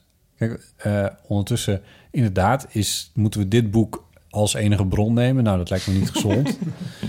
Eh, ik probeer inderdaad ook wel eens wat, wat buitenlandpagina's te lezen hierover. Eh, maar hiervoor moet je De volgens mij ook... De Figaro, Nou, die nee, buitenlandpagina's. Oh, Maar ehm, wat, wat je, maar wat je volgens mij in belangrijke mate ook zou moeten doen, en ik probeer dat ook te doen, maar ik kan niet alles, is de technologie nieuws volgen. je moet even Pipi Langkous. Als je, het- je- als je het niet weet, Ja, dan ja, kan je het ja. wel. Nee, maar-. Oké, sorry. Maar- ik moest even een bruggetje. Ja, ja. Nee, ja, ik, Ja, ik, nee, was- zo even- ja. ik, ik kan er altijd een bumpertje in gooien... en dan zitten we ineens in een heel andere sfeer. Dat gaat heel snel altijd. Maar ik wil een punt maken. Dat Ja. is namelijk... eh, eh, ik maak ook die, die, die podcast met Alexander Klupping en Etienne Fout als, Ja. als producer dan. En die jongens die zitten de hele tijd in dat technieuws te volgen. En die weten me dus wel steeds te vertellen over... eh, de, de, wat Facebook nu weer gaat doen en, en al die dingen meer. Dat, dat houden zij redelijk bij. De, en ik denk dat, dat dat wel belangrijker, bijna belangrijker nieuws is om te volgen dan wat er nu weer in het Witte Huis aan de hand is. Denk je niet? Ja, nou, dat is, al, dat is allebei belangrijk. Ik, dat heb ik toch ook niet zozeer gezegd. Het gaat me er ook om Ja. hoe die verkiezingen gestolen zijn. Vind jij het, Nico? Dat je, ja, ik bedoel, het is een beetje een flauw bruggetje bijna om, om aan, aan een computer science iemand te vragen of die vindt dat er genoeg technologie, eh, technologie genoeg in het nieuws is. Of hoe zeg je dat? Dat er men- genoeg mensen technologie nieuws volgen? Ja, vind ik wel. Meer dan ooit, zou Ja. ik bijna willen zeggen. Hmm. Ik bedoel, iedere krant en iedere site heeft wel een rubriek daar, eh, daarvan, daarover. En is dat een beetje... nou ja, de kwaliteit daarvan, daar kun je natuurlijk over twijfelen. Maar Wat lees jij gewoon- bijvoorbeeld? Ik lees altijd Tweakers en The Verge. Ehm, The Verge ken ik dus bijvoorbeeld al niet. Ja, het is heel leuk. Het, het gaat ook Nee, The beetje- Verge ken ik wel. Die hebben, maken ook die eh, filmpjes op YouTube, toch? Ze maken Dat filmpjes op YouTube. niet. Ik weet niet of dat degene zijn die je nu in gedachten hebt. Ja, want zij... zij, zij Zij zijn iets breder dan alleen technologie nieuws. Ze kijken ook naar hoe dat dan weer op lifestyle effect heeft. Ehm, Ja, precies. Zij testen nieuwe ah, eh, telefoons en zo. Ja, maar meer dan alleen de technische specs, maar ze kijken ook gewoon eh, eh, wat, wat verder. Maar ze zijn gewoon, eh, vooral, vooral het tweakers is journalistiek heel goed. Hmm. Ehm, maar ik kijk ook wel eens bij nu.nl. Ja, dat is het niet zo heel erg goed, maar dat is ook voor een ander publiek bedoeld. Ja. Eh, en in die zin is dat denk ik prima. hè? Maar Tweakers is echt, want dat is ook Nederlands volgens mij. Ja, Dat is wel een goede om op je lijstje te zetten als je technieuws een beetje wil volgen. absoluut. Ja. Ja. Ik kijk daar meerdere keren per dag.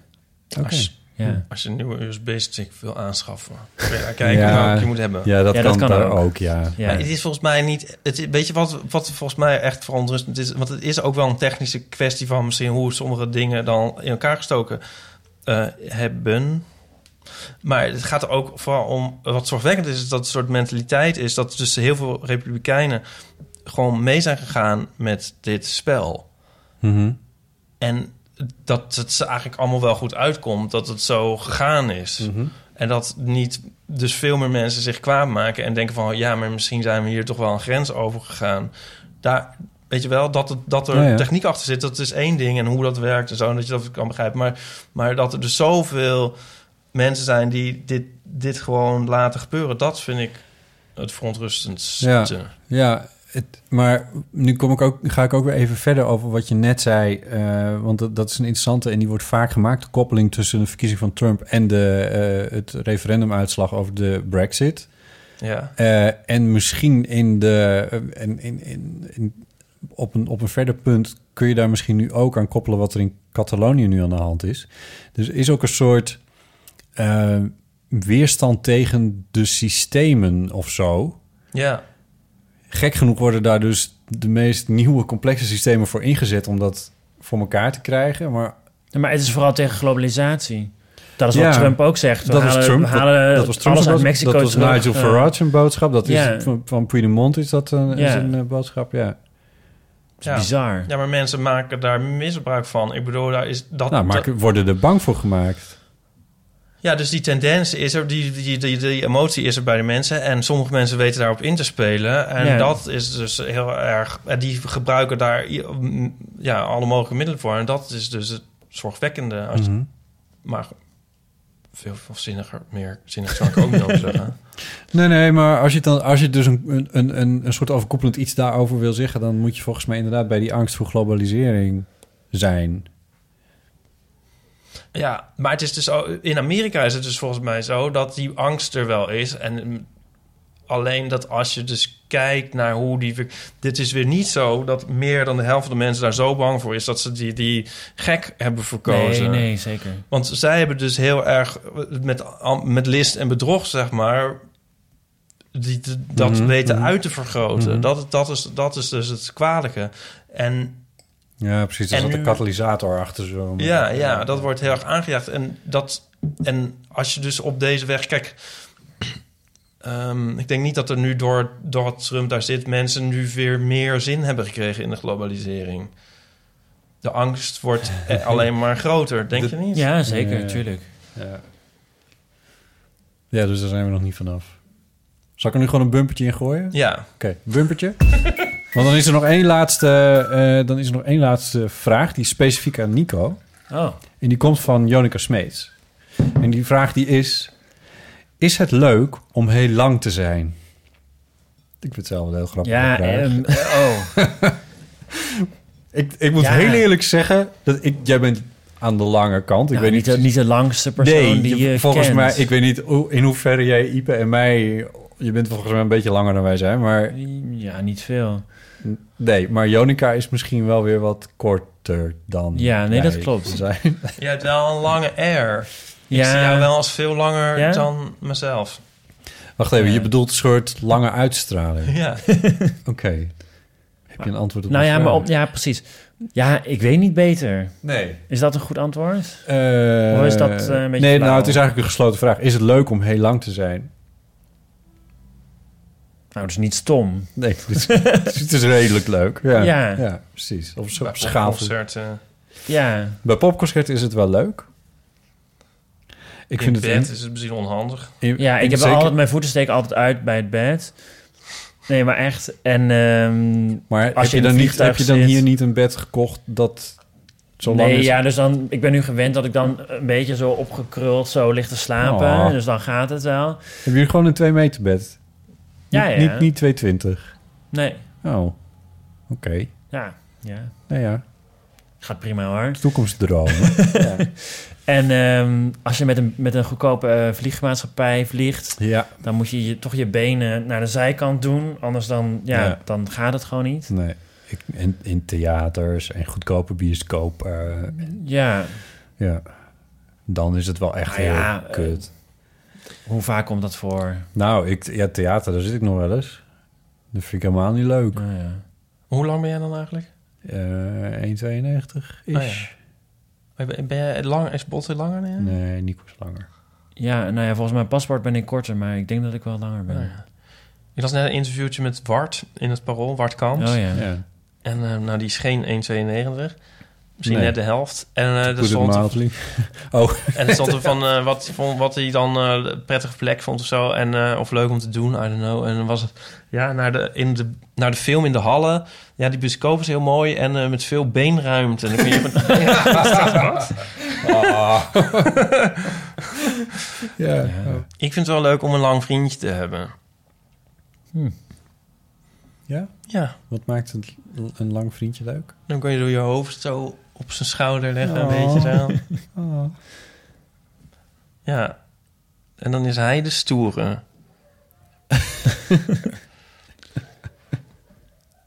Mooi. De buren hebben ook veel plezier. Gelukkig maar. hey, zullen we naar de, de lange eeuwofoonbericht? Het lange eeuwofoonbericht. Ja, of doen we, doen we eerst de krant tussendoor? Eh, ik- even denken. ehm, ja, maar dat gaat ook weer over... Nou, misschien wel. Eh, nou, ik twijfel. Ja, laten we dat doen. Eerste krant. De krant van drie maanden geleden. Drie maanden geleden was het maandag 31 juli 2017. Ja. Ik vind het heel... Ik, ik, had, ik had zelf... Ik dacht... Vorige keer zat hij er niet in. Toen ik, miste je hem. ik bereid de krant zelf even voor. Eh, echt? Ja. Oh. Ja. Willen, willen we dat? Ja, natuurlijk. Als je dat hebt. Ja, nee, ja dat dan ga ik dat... ja. eh, de iPad wordt erbij gepakt. Nou ja, er zit gewoon een, een, Oh, een geprint in de- in de iPad. iPad oké. Ja, ja. Nou, wat, eh, wat mooi. Cartridges zijn hier kennelijk eh, gratis.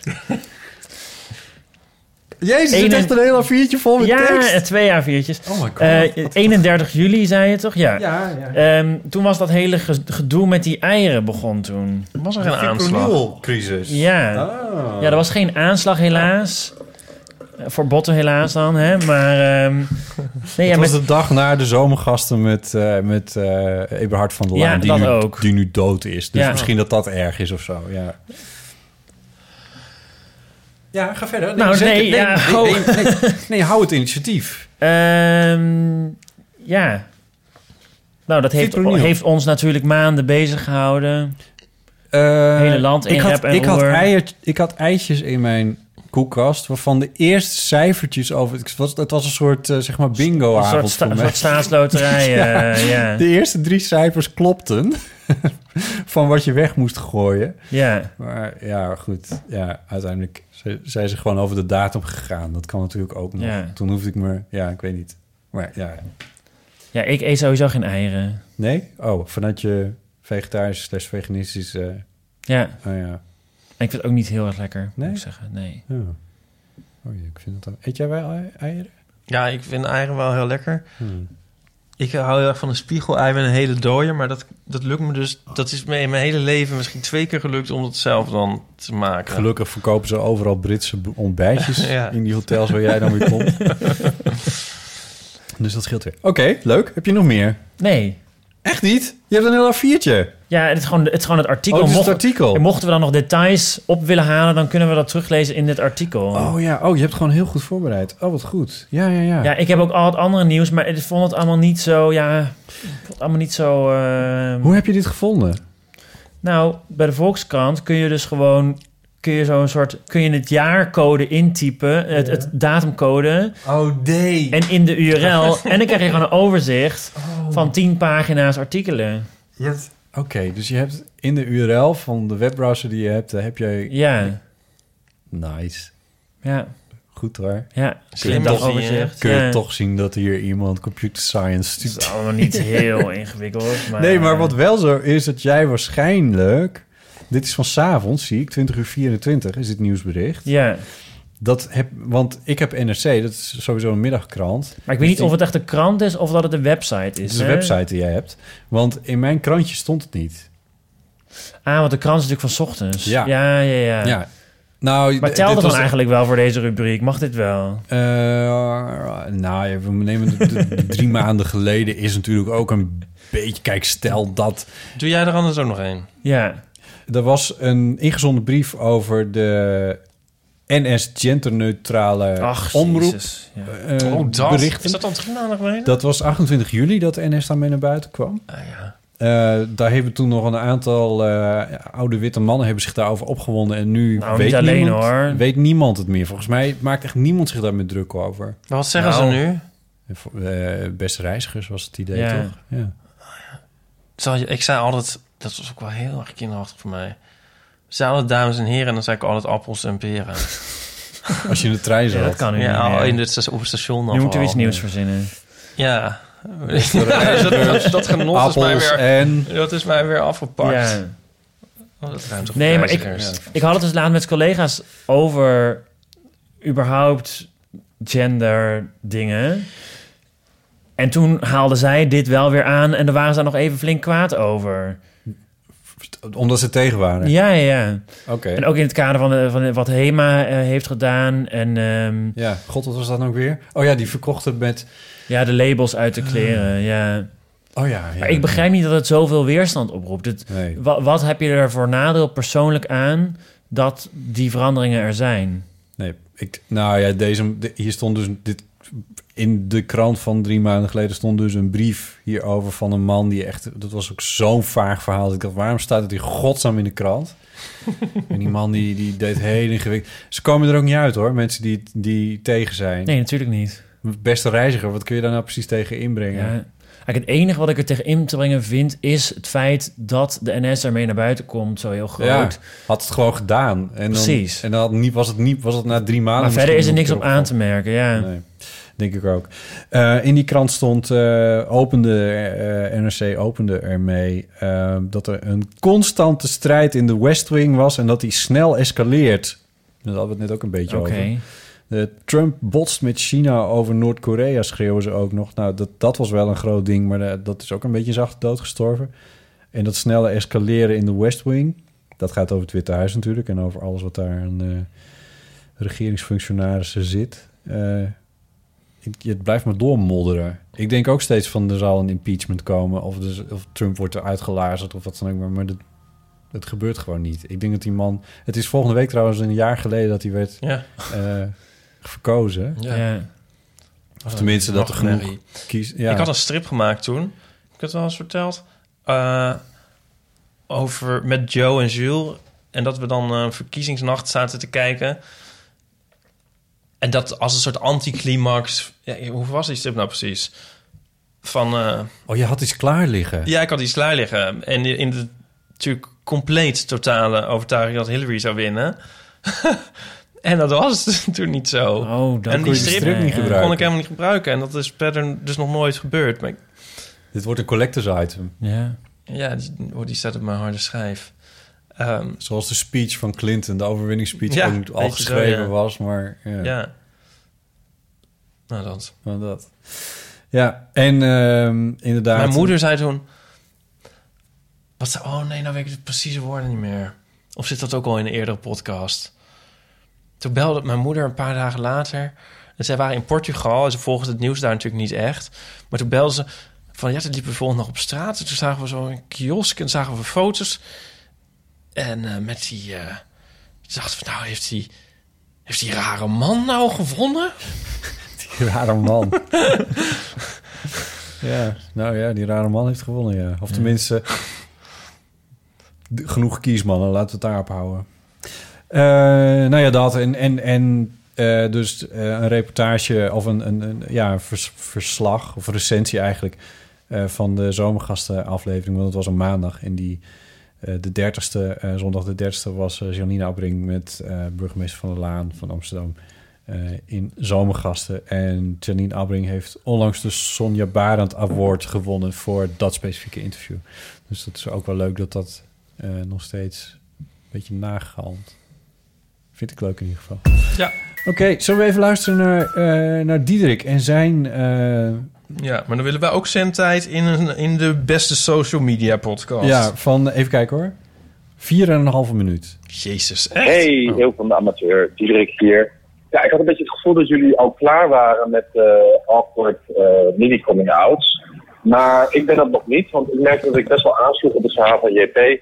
En toch de behoefte had om ook mijn eh Akkie eh mini-coming out te delen. Eh op kantoor noemen wij awkward Akkie mijn collega's, omdat we zelf zo'n hekel hadden aan het woord awkward. Want zeg dan gewoon ongemakkelijk. Ben ik wel benieuwd wat Paulien van dat woord vindt. Want ja, ik stoor me heel erg aan het woord awkward. Dus heb er dan iets Nederlands van gemaakt dat het dan niet akkie is. Dat dat eh, net zo naar is als awkward, maar tenminste wat Nederlandser klinkt. Dus mijn akkie uh, mini coming out eh, gebeurde eigenlijk eh, tweemaal in een trip naar Zweden, notabene. In wat? Want Zweden voor mij is toch het walhalla van, eh, van ook vooruitstrevendheid. Ik heb überhaupt geen kroon aangeraakt het hele weekend, omdat alles eh, met pasjes was daar. Ik heb letterlijk geen munt gezien, dus je verwacht toch een soort vooruitstrevendheid. Maar de toon werd al gezet in de taxi naar het naar het vliegveld. Want ik zat met ehm, mijn vriend en mijn, een van mijn beste vrienden in de taxi. En het ging een beetje over ja, hoe, hoe zijn rating was. Want ik had Black Mirror gezien. Ik weet niet of jullie die uitzending niet zien, maar dat ging dan om ehm, eh, dat je eh, de hele maatschappij straks ratings is. En dat we alleen nog maar aardig tegen elkaar doen omdat we ratings van elkaar krijgen. En die aflevering van Black Mirror, wat overigens een van mijn lievelingsseries is, ja, die is heel. eh, eh, ja, die is eh, goed, want die lijkt gewoon al heel erg op hoe de maatschappij nu is en waar we naartoe gaan. Namelijk dat je vriendelijk tegen elkaar gaat doen, omdat je ratings eh, aan elkaar geeft. En wat veel mensen niet weten is dat wij zelf als ehm, Uber-gebruiker ook ratings krijgen van de taxichauffeurs. Alleen kun je je eigen rating niet zien. Maar zij kunnen jouw rating wel zien. Dus taxichauffeurs geven jou ook ratings. En wij geven natuurlijk veel taxichauffeurs ratings. En ik zag dat hij een hele hoge rating had. En ik zei daar iets van. Ik zei, ja, maar ik ben echt, ik ben super aardig, weet je. En super sociaal. Want ik praat met iedereen. Nou, dat was ook zo. Hij babbelde gezellig op los. En ehm, weet je, ik ben tolerant naar iedereen toe. En eh, ik had zelfs, eh tijdens, ja, hiervoor had ik een rit met, eh, met die stel homo's. Ja, daar heb ik dus, eh, dat, dat, ja, weet je, dat eh, eh, vind ik niet oké. maar eh, ik zeg daar dan niks van. En toen, eh, nou, toen trokken wij natuurlijk helemaal weg. Want ik vind het heel naar als iemand van mij zegt dat hij mij niet oké vindt. Maar hij wist natuurlijk niet dat ik gay eh, ben. Maar ik dacht, ik moet er eigenlijk iets van zeggen. En ik zat vijf minuten lang eh, me erover op te winden. En ik was eigenlijk stil en ik voelde ook een mega akkie eh, eh, stilte in de taxi. Maar niemand durfde wat te zeggen. En dat stoorde me later zo erg dat ik er dus uitgestapt en heb hem ook geen slechte review durven geven. Want ik vond dat ik zelf misschien iets had moeten zeggen of zo. Maar ik heb er heel erg mee gezeten. Dus ik heb het wel nog op Twitter eh, geuit. En dat ik het toch ergens kwijt moest. Maar ik baalde later heel erg dat ik er maar niet op aangesproken was. Dat ik wel oké ben. Eh, of dat ik in ieder geval niet als een soort Ipe, wat Ipe ook zou willen, en toch erop aangesproken heb. Want ja, anders verandert er, verandert er nooit iets. Nou, vervolgens kwamen we in Zweden, in het, eh, een paar uur later, eh, flashback naar voren, kwamen we aan eh, het, eh, in het hotel. En ik, ik, ik gaf mijn paspoort en die van mijn eh, vriend. En eh, de receptionist zei, eh, oeh, er is een probleempje. We hebben een, eh, ja, we hebben een king size bed voor u en geen eh, los bed. Eh, en toen eh, zei ik, nou, dat is helemaal niet erg hoor. We kunnen prima met z'n tweeën in een king size bed. En ook daar weer ging ik niet voor de eh, mini coming out, maar zei ik dus niks. Nou ja, zeker op één dag. Dus ik beloof hierbij heilig dat ik mij op dat soort momenten zal proberen uit te spreken om een soort bewustzijn te creëren dat, ja, dat er niet alleen maar hetero's in deze wereld zijn. Anyway, eh, eh, oh anyway, terwijl ik zelf helemaal niet van Engelse woorden hou. Ehm, maar goed, eh, ik ben heel erg op deze nieuwe uh, Eeuwofoon. Heel veel succes met de podcast. Botten tot snel bij de opnames. En eh groetjes. Joe! Au revoir. doei, doei. Het is een beetje hoe mijn moeder een verhaal vertelt ook dit. Want? Het gaat steeds meer in een soort spiraal de diepte Ja. in. Maar eh, en ik dacht ook een beetje van... als je dit achterstevoren afluistert en, en wat frequenties uitfiltert... hoor je dan ook geesten op de achtergrond? Ja, zeker. Ja, heb ik gedaan ook. Jezus. ja, weer een hotel waar, waar twee homo's aankomen en aan, aan de receptie. Hebben jullie dat ooit gehad met z'n tweeën? Nee. Maar ik heb hier ook zelfs weer een keer een strip over gemaakt. Ik heb dus in mijn leven nog niet in een hotel gehad. Ja, Als- dat is weer iets anders. Ja, maar ik bedoel, ik wil altijd een één bed natuurlijk met hè, mijn vriendje of maîtresse. En dat krijg je dus nooit. Wat? Je krijgt ja, altijd dit twee is de losse bed van bedden. Ipe of zo. Hè? Maar dan heb je Je een... krijgt altijd het bed dat je niet wil. En je Als je op een de conferentie bent met een, met een ongemakkelijke collega, dan krijg je één bed. En als je met een, met een hotte, hotte date bent, dan krijg je twee bedden. Je weet dat je erom kan vragen, hè? Om double room. Ja, maar dat gaat altijd mis. Je kan erom vragen, maar dan gaat het sowieso mis. Dus je kan het nog het beste maar aan het lot overlaten. Ik, ik heb echt nog nooit gehad dat het misging. Echt niet? Ik heb Nee. altijd... Ach, ik heb er ook verhalen over. Maar goed.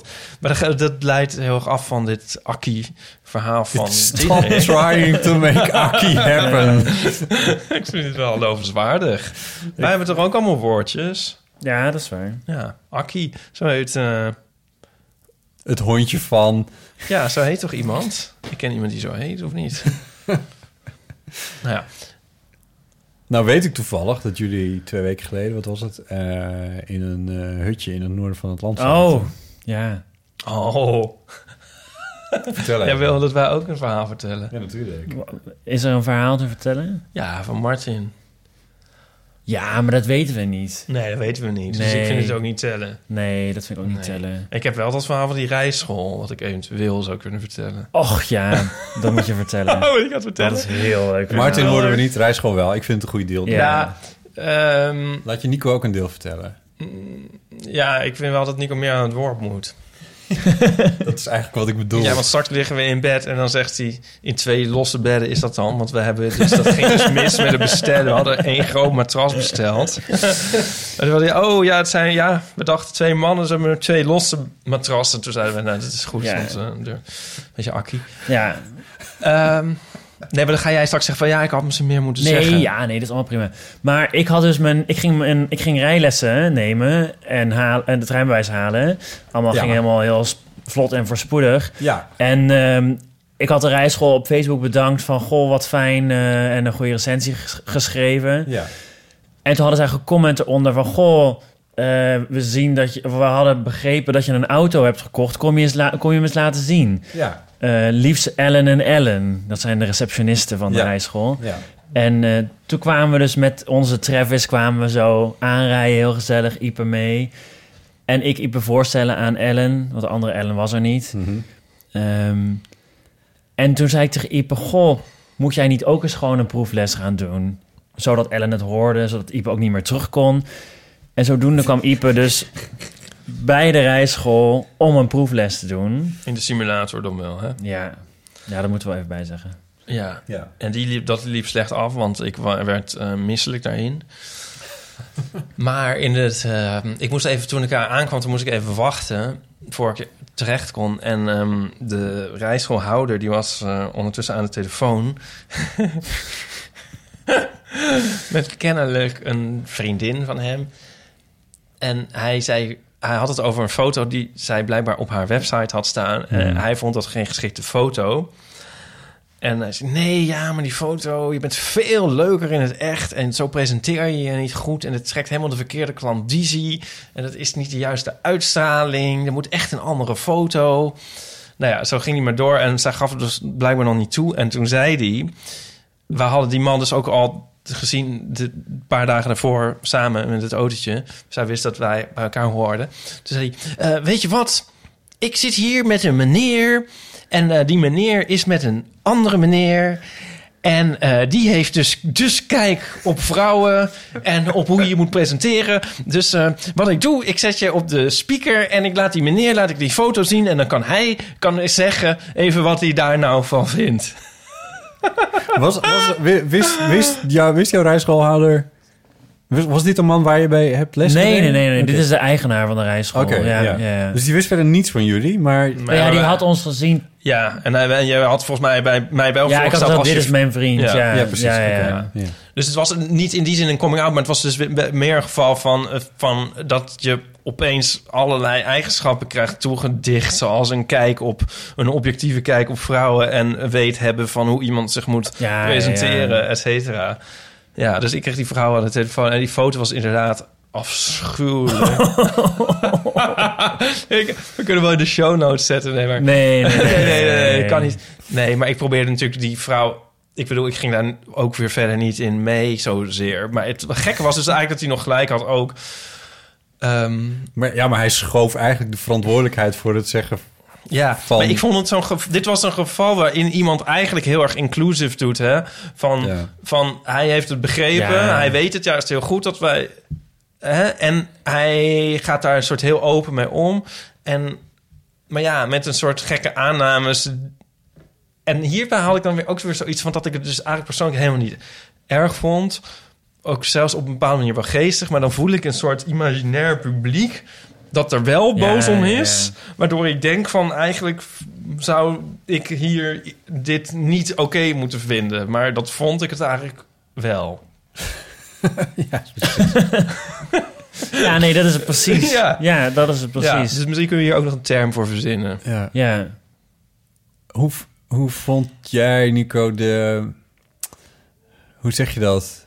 Is het, is het bij rijlessen ter sprake gekomen dat je een vriend hebt? Ja. Ja.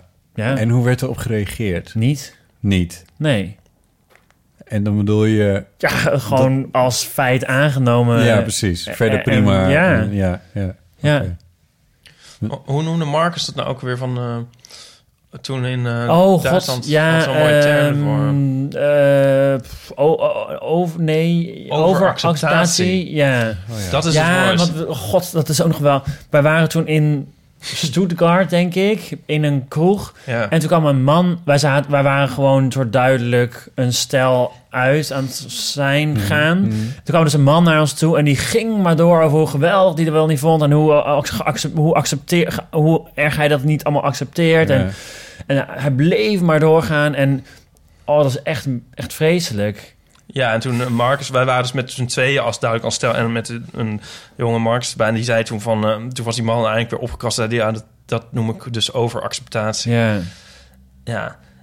En, en je hebt ook wel, dat vond ik een heel mooi term, maar je had ook wel eens van, eh, wie was dat nou? Dat, dat hij dan eh, hand in hand liep of zo met zijn vriendje. En dan kwamen de mensen zeggen van dat ze dat zo goed vonden. Ja, ja, ja, en dan ja. werd hij dan, daar werd hij dan weer heel kwaad om. Ja. Ja. Ja. Maar ik heb dat niet zo. Als iemand mij komt zeggen van... oh, dat vind ik heel leuk dat je met je vriendje hand in hand loopt... dan zou ik dat denk ik toch wel gewoon aannemen. Jij ook? Ja, Niet dat ik dat doe natuurlijk, Ja. met hand in hand lopen. en, en jij? Ik heb niemand om mee te Oh ja, neem maar bewijzen van... Als jij nou met een... Ja, nee. Ja. Het is ook een onvoorstelbaar iets. Is dat wat je bedoelt? I don't know. Maar wat vind jij van overacceptatie? Wat Ja. vind ik van overacceptatie? Ja, nou... ehm, Het is toch beter in ieder geval dan Ja, een taxichauffeur die ja, zegt ja. van... oh, nou, gelukkig dat jullie geen Ja. homo zijn. nee, precies. Wat, wat Diederik heeft meegemaakt. Nou ja, dat is zo. Want geef, hè, zou je die- zo'n Uber-chauffeur dan een slechte rating geven... door die, die, die eh, ja, eigenlijk quasi-homofobe Ja. opmerking die hij maakt? En dat had achteraf had hij dat best mogen doen. Ik, vind, eh, ik vind ook van... Ja, je bent on the spot en zo. En ik, ik snap best dat je niet op dat Nee. moment iets zegt. En ik vind dat je best wel... Je hebt toch een onaangename rit gehad? Ja, dat ook? mag je best achteraf lekker Ja. anoniem doen van mij. Dat is niet nou nog weer een verwijt aan die... De, Ja, maar dat sneu- dat sneu zegt vakantie dus. het kan dus niet anoniem. Want die chauffeurs die weten dan... Nou, wel anoniem, nou, dat gaat niet. Maar hij vond, want ik eh, begreep van dat hij dat niet meer mocht doen, want dan had hij zich daar maar moeten uitspreken. En eh, Ja, Dat nou, maar daar, niet? daar heeft hij natuurlijk... Dat vind ik dat... Want die vind ik ook heel complex. Want dat heb, ik ben ook niet altijd even ad rem. nee, daarom. En als je daar later nog iets aan recht kan zetten, dan eh, Ja. mag dat best. Hey, zullen we nog even luisteren naar eh, nog twee eh, telefoontjes die we gehad hebben? Eh voicemailtjes eh, op 06 1990 6 Nee, 1990. 1990 Het is 68 71. we gaan luisteren. Hoi, Ipe en Botte en misschien Paulien. Jullie spreken met Lieven, jullie eh, luisteraar van het eerste uur. Ik eh, heb meteen eigenlijk de vraag, ik heb ook nog de, af, de wasmachine doet nu zijn toeren op het einde. Dus ik hoop dat de microfoon Botte dat kan waarderen.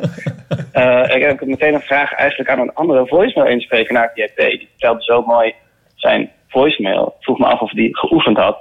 En of hij niet dan misschien eigenlijk bij echt gebeurt meteen dat ook moet gaan vertellen. Dat verhaal over die awkward mini coming out. Want daar wil ik eigenlijk op reageren. Ik weet niet of ik dit al een keer gemaild heb, maar ik dacht misschien kan ik het beter niet vertellen. Want eh, die awkward mini coming out ervaar ik als hetero of queer ook heel vaak andersom. Als ik in een eh, ho- homo-situatie ben, situatie kroeg of bar, eh, of bijvoorbeeld op mijn werk. Ik werk veel in de culturele sector en dan zijn er vaak jongens en die vinden mij dan, denk ik, interessant. En dan moet ik op een gegeven moment tegen hen zeggen: Ja, sorry jongens, maar eh, ik val niet op jongens. Tenminste, ik zoek wel eens met jongens, maar ik heb niet echt de behoefte om met ze naar bed te gaan. Ehm, en dat sluit dan weer aan op wat jullie al heel vaak goed zeiden: dat het gaat over die structuren eh, eh, van de maatschappij die je ertoe dwingen om op een bepaalde manier ergens uit voor te komen. Die, wat natuurlijk al de hele tijd herhaald wordt. En wat dus ook geldt voor mij als hetero. En ik vraag me ook af eigenlijk of ik daardoor queer word. Want ik ben heel sympathiek voor de queer cause. Maar ik voel me eigenlijk ook een soort van bedrieger omdat ik niet eh, per se een queer ben of me identificeer als queer. Behalve dan dat het politieke aspect en het verzetten tegen de structuren van de maatschappij mij wel aanspreekt. Ik ben heel benieuwd wat jullie hiervan vinden. Ik kan er nog even aan toevoegen. Hij belde later nog een keertje in en toen vertelde hij nog een anekdote over eh, dat eh, zijn lerares Duits ooit een keer tegen iemand heeft gezegd: Ik weet nooit of Lieve nou een jongen of een meisje is. Oh. Het- ja, dus dat vind ik al, al heel leuk. Ehm, en verder vraagt hij zich dus... Ja, hij, bestaat hetero-queer? Ik, ik Ja, denk het wel. Ik zou niet weten waarom niet, eigenlijk. Dus liever trek je daar niet te veel van aan, vind ik eigenlijk. En ehm, hij, hij heeft het dus over dat hij als, eh, als hetero dan in, in, bij, in homogelegenheden is, laten we het zo zeggen. En dat hij dan daar een soort coming-out heeft als hetero, omdat hij wel een soort flirtachtige dingen doet met, met, hom- met, met jongens, laten we het zo zeggen, met mannen. Maar dat ik het zelf, dat ik, dat ik, dat ik diep van binnen eigenlijk een soort obstinaat gevoel heb daarbij, omdat ik denk van ja, maar als je naar, naar die hetero-gelegenheden gaat, is een soort, soort impliciete afspraak dat, dat, dat, dat je dan daar homo bent of zo. Dat is een, gek soort regel, wat natuurlijk niet, niet echt geldt, maar, maar is een soort impliciete afspraak En als je dan ineens hetero blijkt, dan is dat... dat- is als iets waar... Dat is iets waar ik zo vaak in mijn leven tegenaan ben gelopen. Omdat ik zo vaak verliefd of crushes heb op jongens die hetero zijn. Dat ik het, eh, dat ik het ook wel fijn vind dat er dat soort plekken bestaan... waar dan alleen maar homo's zijn. Als er dan een- ineens iemand... Ja, ik bedoel, ik wil liever op geen enkele manier disqualificeren. Maar het is... Ik, maar ik, dat bedoel ik dus met dat gevoel wat ik diep van binnen wel een beetje voel van... ja, maar lieven, ik ga daar dan niet naartoe of zo. Ja, maar je, je merkt dat toch als je met iemand praat, zou ik zeggen. Of iemand homo is of niet. Nou ja, met je Lieve heeft merkt... het eerlijk gezegd wel eventjes geduurd... voordat ik dat bij hem precies in de gaten had. Nee, oké, maar ik bedoel... Die kijk, is gay als een deur. als een. Nee, maar ik bedoel meer, je gaat toch ook niet met iedere jongen in de, in de, in, daar aanpappen. Je Nee. praat met iemand en Ja. dan is er een connectie of niet. Ja, En dan gebeurt er meer of niet. ja. Dus dat zou ook hier volgens mij prima kunnen. Dan hoef je niet uit de kast te komen. Je hoeft niet te zeggen, ho, stop, botten, eh, ik ben hetero. ja maar dat, dat moet Lieven dus kennelijk wel zeggen af en toe. Ja, maar dan geeft hij misschien wel signalen af of zo. Ja, als hetero-queer geeft hij wel bepaalde signalen af. En hij zegt ook dat hij staat te zoenen met, eh, met mannen af en Ja, oké. That's a pretty strong signal. Ja, daar zou ik toch ook wel iets uit afleiden als ik Ja, nee, dat is waar. tegenpartij zou Ja. zijn. Ja. Weet je nog dat lied van... I see the signs. You're telling me that you're leaving. Ja. That's a pretty strong sign. Eh, maar... ehm, nee, ik moest het nou aan denken... Wij, grappen toch altijd van... Oh, je zou maar hetero zijn. En dan doen we een soort grap... um, Voor de grap medelijden met hetero's. Doen we toch wel eens? Ja. Nou, en Voor de ik- grap medelijden met hetero's. Ja. Zo van, oh, je zou maar hetero zijn. Zo saai en vreselijk en zo. Dat, dan, ik denk van, als ik, als ik hetero zou zijn... zou ik denk ik, als lieve zijn. Dan, Ja. hierin. Het is Ja. toch ook veel leuker om naar een homo-kroeg te gaan. Ook voor lieve. En eh, hij is een, denk ik, in... Ik bedoel, hij is toch ook best wel queer, leuke, eh, lieve, sensitieve jongen. Ja, is hij ook. Ja, alleen dat laatste stukje zit er dan net niet in. Maar dat is, ik snap wel van, eh, voor hem de, dat daar een soort lastigheid Ja. in zit. Maar Ja. ik vind dat hij heel... Maar is dat niet dat hij dat meer bij zichzelf voelt... en dat dat echt een probleem is? Voor, voor de mensheid toch niet? Die hebben toch nog genoeg om uit te kiezen. Ben jij ooit verliefd geweest op een hetero jongen? Ja, wie niet? Ja. Hij moet gewoon naar, naar alles toe gaan hoor, lieve. Ja, ja. Ja, ja, nee, dat is zeker. En, en, en andere queer het hetero hoofd op- jongen. Nee, maar ik bedoel dus eigenlijk te zeggen van misschien... Nee, maar, Nee, maar, maar ik bedoel eigenlijk te zeggen van misschien is het, is het probleem met zijn hoofd groter dan in de... En over vijf jaar komt hij uit de kast. Oh, sorry. Nee, in zijn hoofd is het misschien een groot probleem dat het is. Ja, maar ja, of hij vindt het misschien gewoon jammer dat hij toch niet homo is. Maar dan moet hij toch een keer gewoon maar eens wel een keer die stap zetten. Ja, Of is dat heel raar advies? nou, dit is wel een beetje gek advies. Oh, sorry. Ik denk dat Lieve er wel redelijk over heeft nagedacht. Zo iemand is het namelijk wel. Hij is student filosofie. Of was, afgestudeerd. Dus dat zijn wel denkertjes, zullen we maar geen zeggen. student filosofie te zijn om over seks na te denken. Nee, maar over je geaardheid heb je dan toch echt wel... Waarschijnlijk heb je daar wel... Ja, ik weet niet. Daar zul je toch wel enigszins over hebben nagedacht, denk ik zo. Maar, maar goed, ja. Ja, ik, ik, ja. Ja, kut voor je lieven. Maar het is kutter voor ons. Eigenlijk. Voor ons homo's. Want?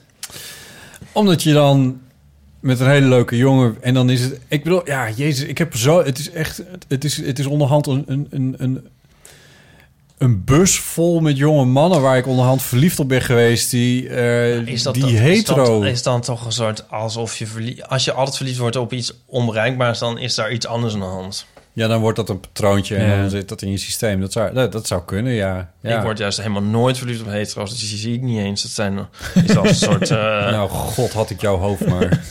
Ja, en als iemand... En Nou, als nee, ik best-? Nee, iemand nee, aanzie voor, voor gay en dan is hij het niet. En dan is het ook meteen van... eh, oh, dan vind je het meteen heel onaantrekkelijk.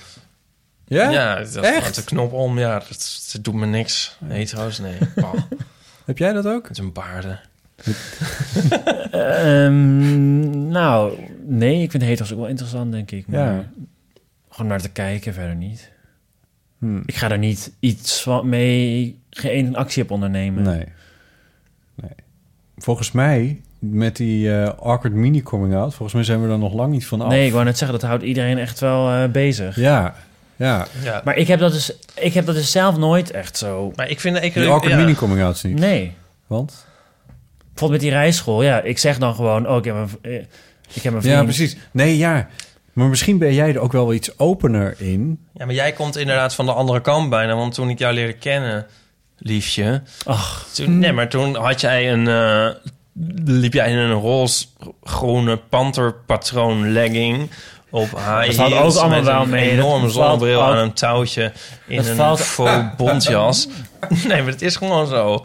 En eh, je was een ontzettende verschijning in die zin. En jij bent zo, zo uit de kast geweest als, als er ooit maar iemand uit de kast was. En je hebt het een beetje downgetoond langs mijn hand, denk ik. Maar ik denk dat dat voor... Je hebt het altijd heel erg uitgedragen. Dus dat, en dat is heel goed. Dat vond ik toch ook leuk. Ik viel toch ook meteen voor je. Maar, wat, Was er maar geen hoe heeft dat jij misschien met... was? Nou, dan, dan heb... Want de awkward mini coming outs gaan over assumpties die mensen hebben. En de assumptie is bij een awkward mini coming out... oh, dit is een hetero man. Wij hebben bijvoorbeeld... eh, wij hebben een, eh, een king size bed... in plaats van een double bed eh, in ons hotel voor jullie geboekt. Terwijl als iemand jou aan de balie zou krijgen in zo'n hotel... en die weet van, oh, dit is een... we hebben een king size bed. Oh, dat klopt meteen. Dat klopt meteen bij jou. De assumpties kloppen bij Ja. wat jij uitstraalt. Ja? Wat je, nou, wat je uitstraalt klopt met wat je bent. Dat is denk ik hoe ik het moet zeggen. Ja, maar door een double bed is toch juist ook een, groot bed? Nee, als je een kamer met een double... Ja, de- Dat is toch één bed? nee, Nee. Dat zijn, dat zijn, dat, dan heb je wel Je- twee bedden op één ja. kamer... maar dat, die staan dan los van elkaar. Maar waarom zingen de Smiths dan... A double bed and a stalwart lover for sure. These are the riches of the poor. Ja, joh, met je, met je citaten de hele tijd... dan moet je aan de smits Maar- vragen, hoor. Oké, eh, ja, ga door. Nou, ik weet het niet meer. Nee, ik weet het wel. Nee, maar ik bedoel, niet iedereen staat toch ook voor, daarvoor open? Dus daar ligt, daar, dan, dan neem je al aan dat iedereen die mij ziet... eh, daar, daar ook, dat ook ac- zeg maar, accepteert Nou, dat maar te dat is, zien. dat is het tweede. Dat is het tweede. Het eerste is assumptie. Het tweede is of je ervoor open staat of niet. Ik Nee, degene bij wie, bij wie je de awkward mini coming out ontlokt. hebt, maar die heb jij niet. Ja, maar, ja, precies. Ja. We worden wel steeds een beetje beter in eh, het definiëren van wat het nou eigenlijk precies is. Vind ik eigenlijk goed. Jammer dat ik dit alleen moet doen, omdat Ipe zit te sms'en. Ik heb even gefact-checked. Ja? En een double bed is inderdaad wel een tweepersoonsbed. En een twin room... Of heeft een twin bed met twee losse eenpersoonsbedden. Ja, ja. Waar, waar heb je dit gecheckt? Op tnfsh.nl. Ja, precies. Ja. Ja. dat gaan we, die gaan we die hele site nog een keer facten.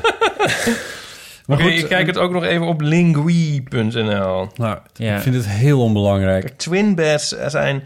Een double bed is, een, is, is dus wel een tweepersoonsbed. Een twin bed is een... Dat zijn losse bedden. Ja. Ja, oké. nou, eh, weet je, ik vind het gewoon heel tof dat jij die mini-coming-outs niet hebt, want ze zijn niet zo leuk. Oké. Ja. Ja, maar ik vind dat ook meer dan... Nou lijkt het weer alsof het dus mazzel is. Terwijl... eh, nee, het is, nee, nee, nee, helemaal ja, niet. nee. Het is geen mazzel. Het is, Maar is het ook niet gewoon dat je het zelf een probleem maakt? Ja, je moet het, nou, je moet het dus ownen. Ja. ja. Want als je dus, ik bedoel, als je niet op de eerste gelegenheid zegt van ik heb een vriend en Ja. je laat het een soort sudderen, Precies, dat is het, ja. toch? Ja, eigenlijk als het dus zo'n taxichauffeur de bek open doet... dan moet je meteen... Wow, let me stop you right there.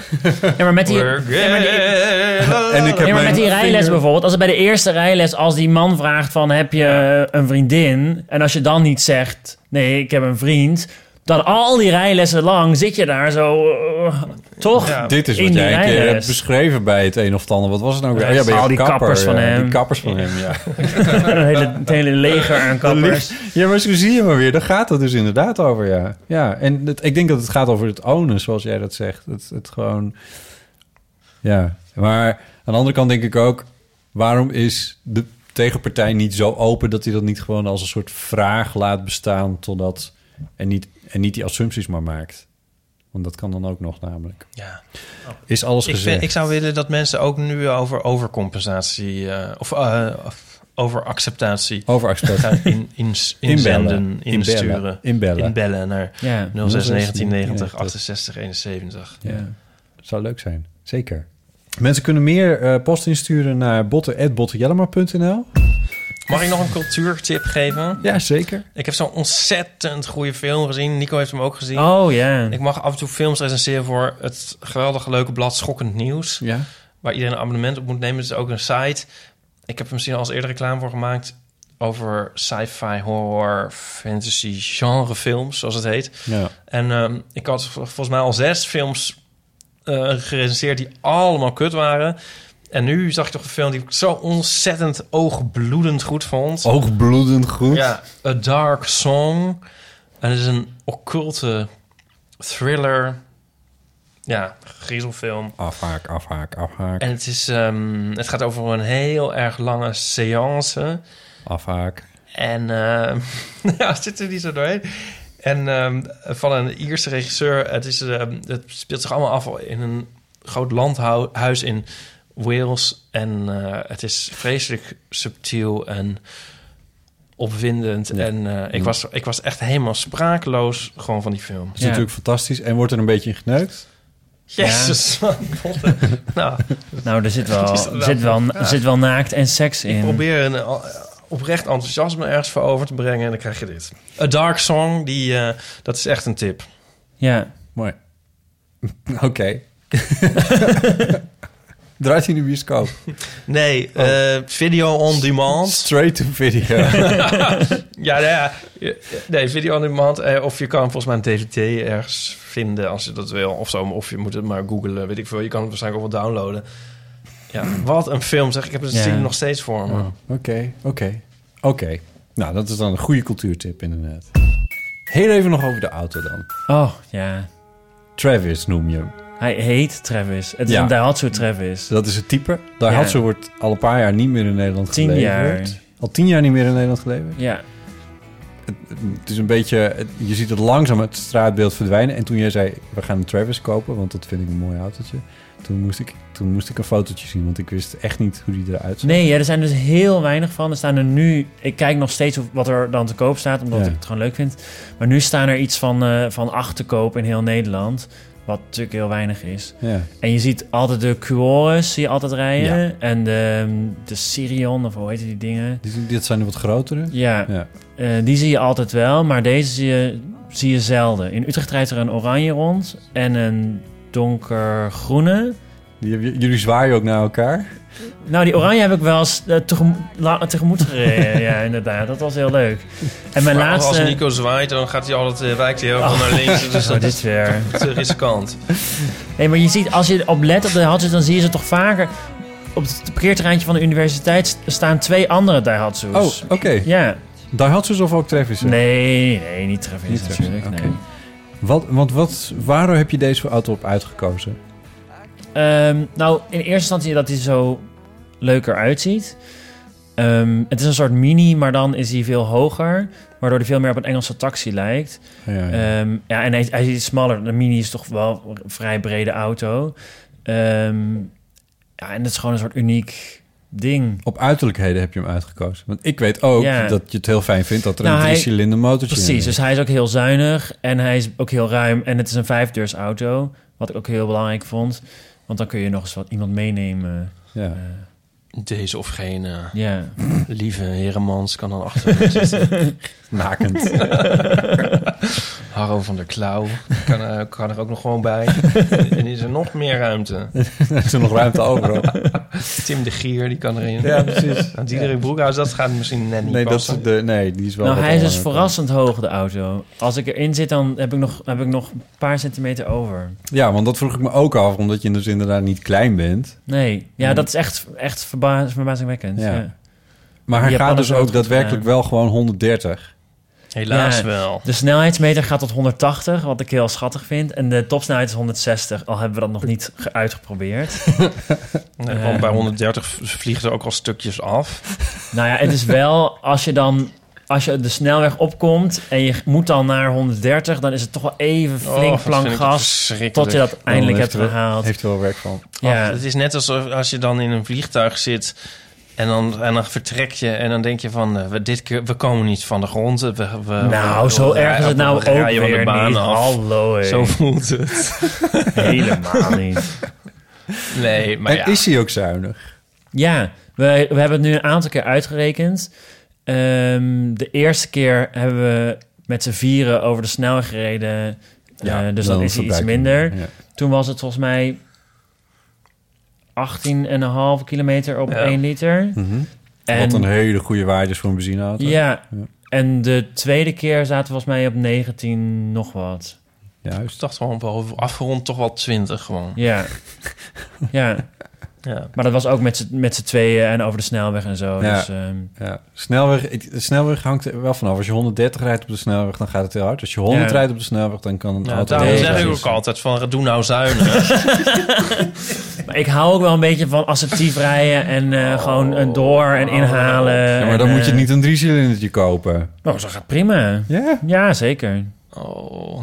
Ja. Want ik hou er ook wel van, maar ik heb een iets pittiger autootje. Dat Ja. ook na van dan meer benzine verbruikt. Precies. Maar deze... Is reparatie een beetje gelukt? Ja, dat is goed gegaan. Ja. ja. Er zat een rateltje in, dat is nu weg. Ja. Ja, dat was een kettingspanner. Maar dan weet je het wel. Ja, Reken maar uit. kijk je, dat. je moet altijd kijken, het is altijd een zwakke punt bij die BMW, bij die, bij die 4-serie. Dan heb je die Eén. kettingspanner. Ja. ik ben al, ben al lang blij dat je niet vier klassen zegt of zo. Maar goed. Ja, dat weet je dan nog weer wel. Nou, mooi. Ehm, ja, en, maar hij bevalt dus goed. Want eh, Ja, hoeveel kilometer heb je nou mee gereden? Ehm 1500 inmiddels. En is het ook echt een, een, een soort 1500 kilometer die je, een, die je niet op een andere manier had afgelegd? Hoe zeg je dat? Dat zeg maar jullie actieradius of zo vergroot is door het bezit van een auto? Of dat je andere dingen bent gaan doen?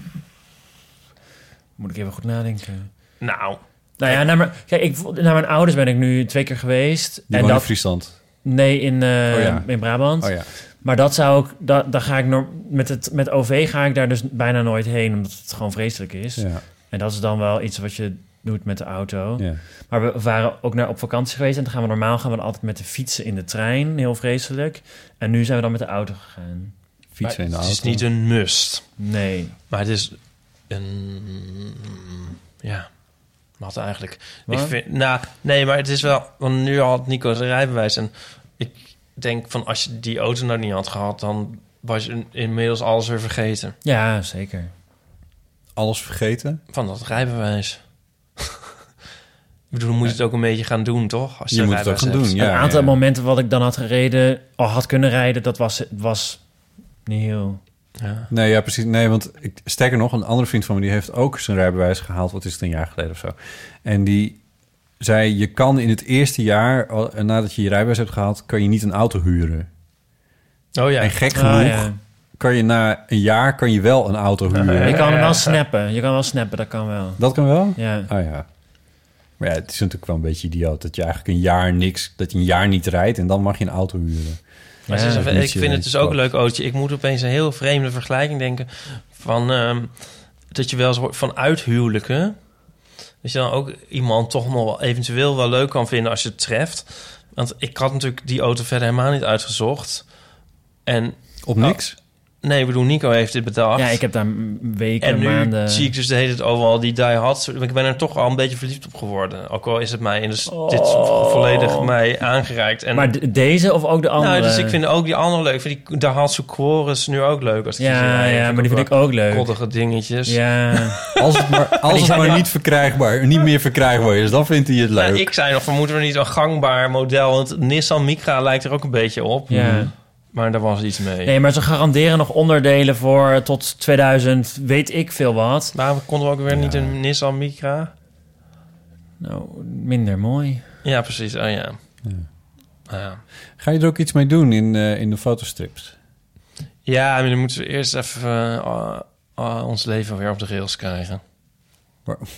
Nee, niet op de rails. ik wou net zeggen. nee.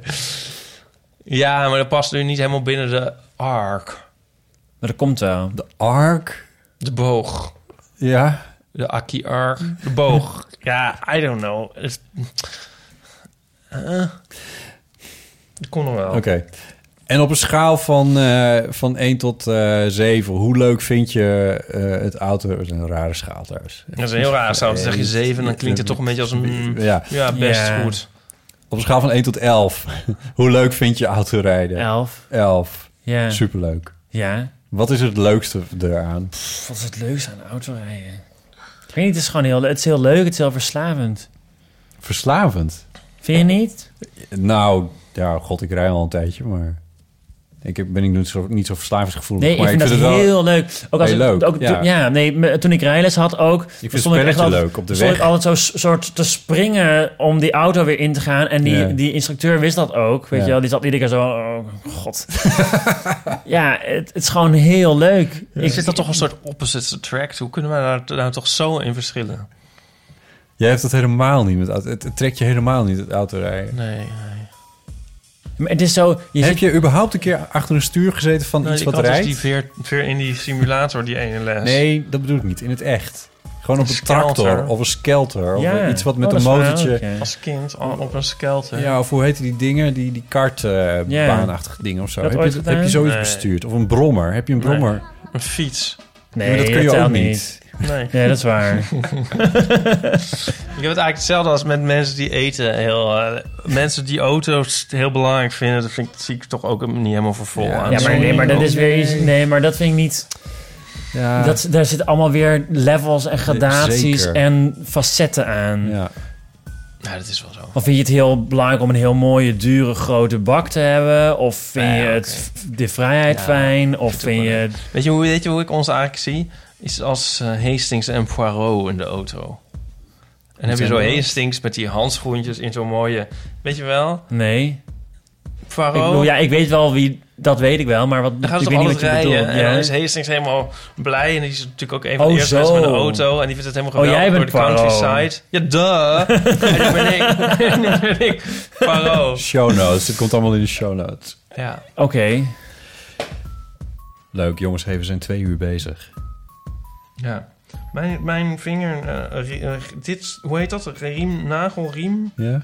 Is zeg maar gedurende deze aflevering gaan ontsteken. Dat was nog niet toen we begonnen waren. Zie je dat? dat hoe dat ja, maar ja, er was, is? er was natuurlijk ook al een tijdje niks meer aan jou ontstoken. dus het- je kon er ook op wachten. Dankjewel, Ipe. Ja, ehm, my pleasure. Ik vond het heel leuk. En Ja. natuurlijk Nico. Ja, Super. bedankt dat ik mee mocht doen. Ja, het- hey, ja, Ik hoop dat ik het goed genoeg heb gedaan dat ik nog een keer terug mag komen. Oh, dat is schatje. wat mij betreft wel. Ik vind het heel leuk. Ja, dankjewel. Graag gedaan. Blijf ons bellen 06 1990 68 71. De eeuwofoon.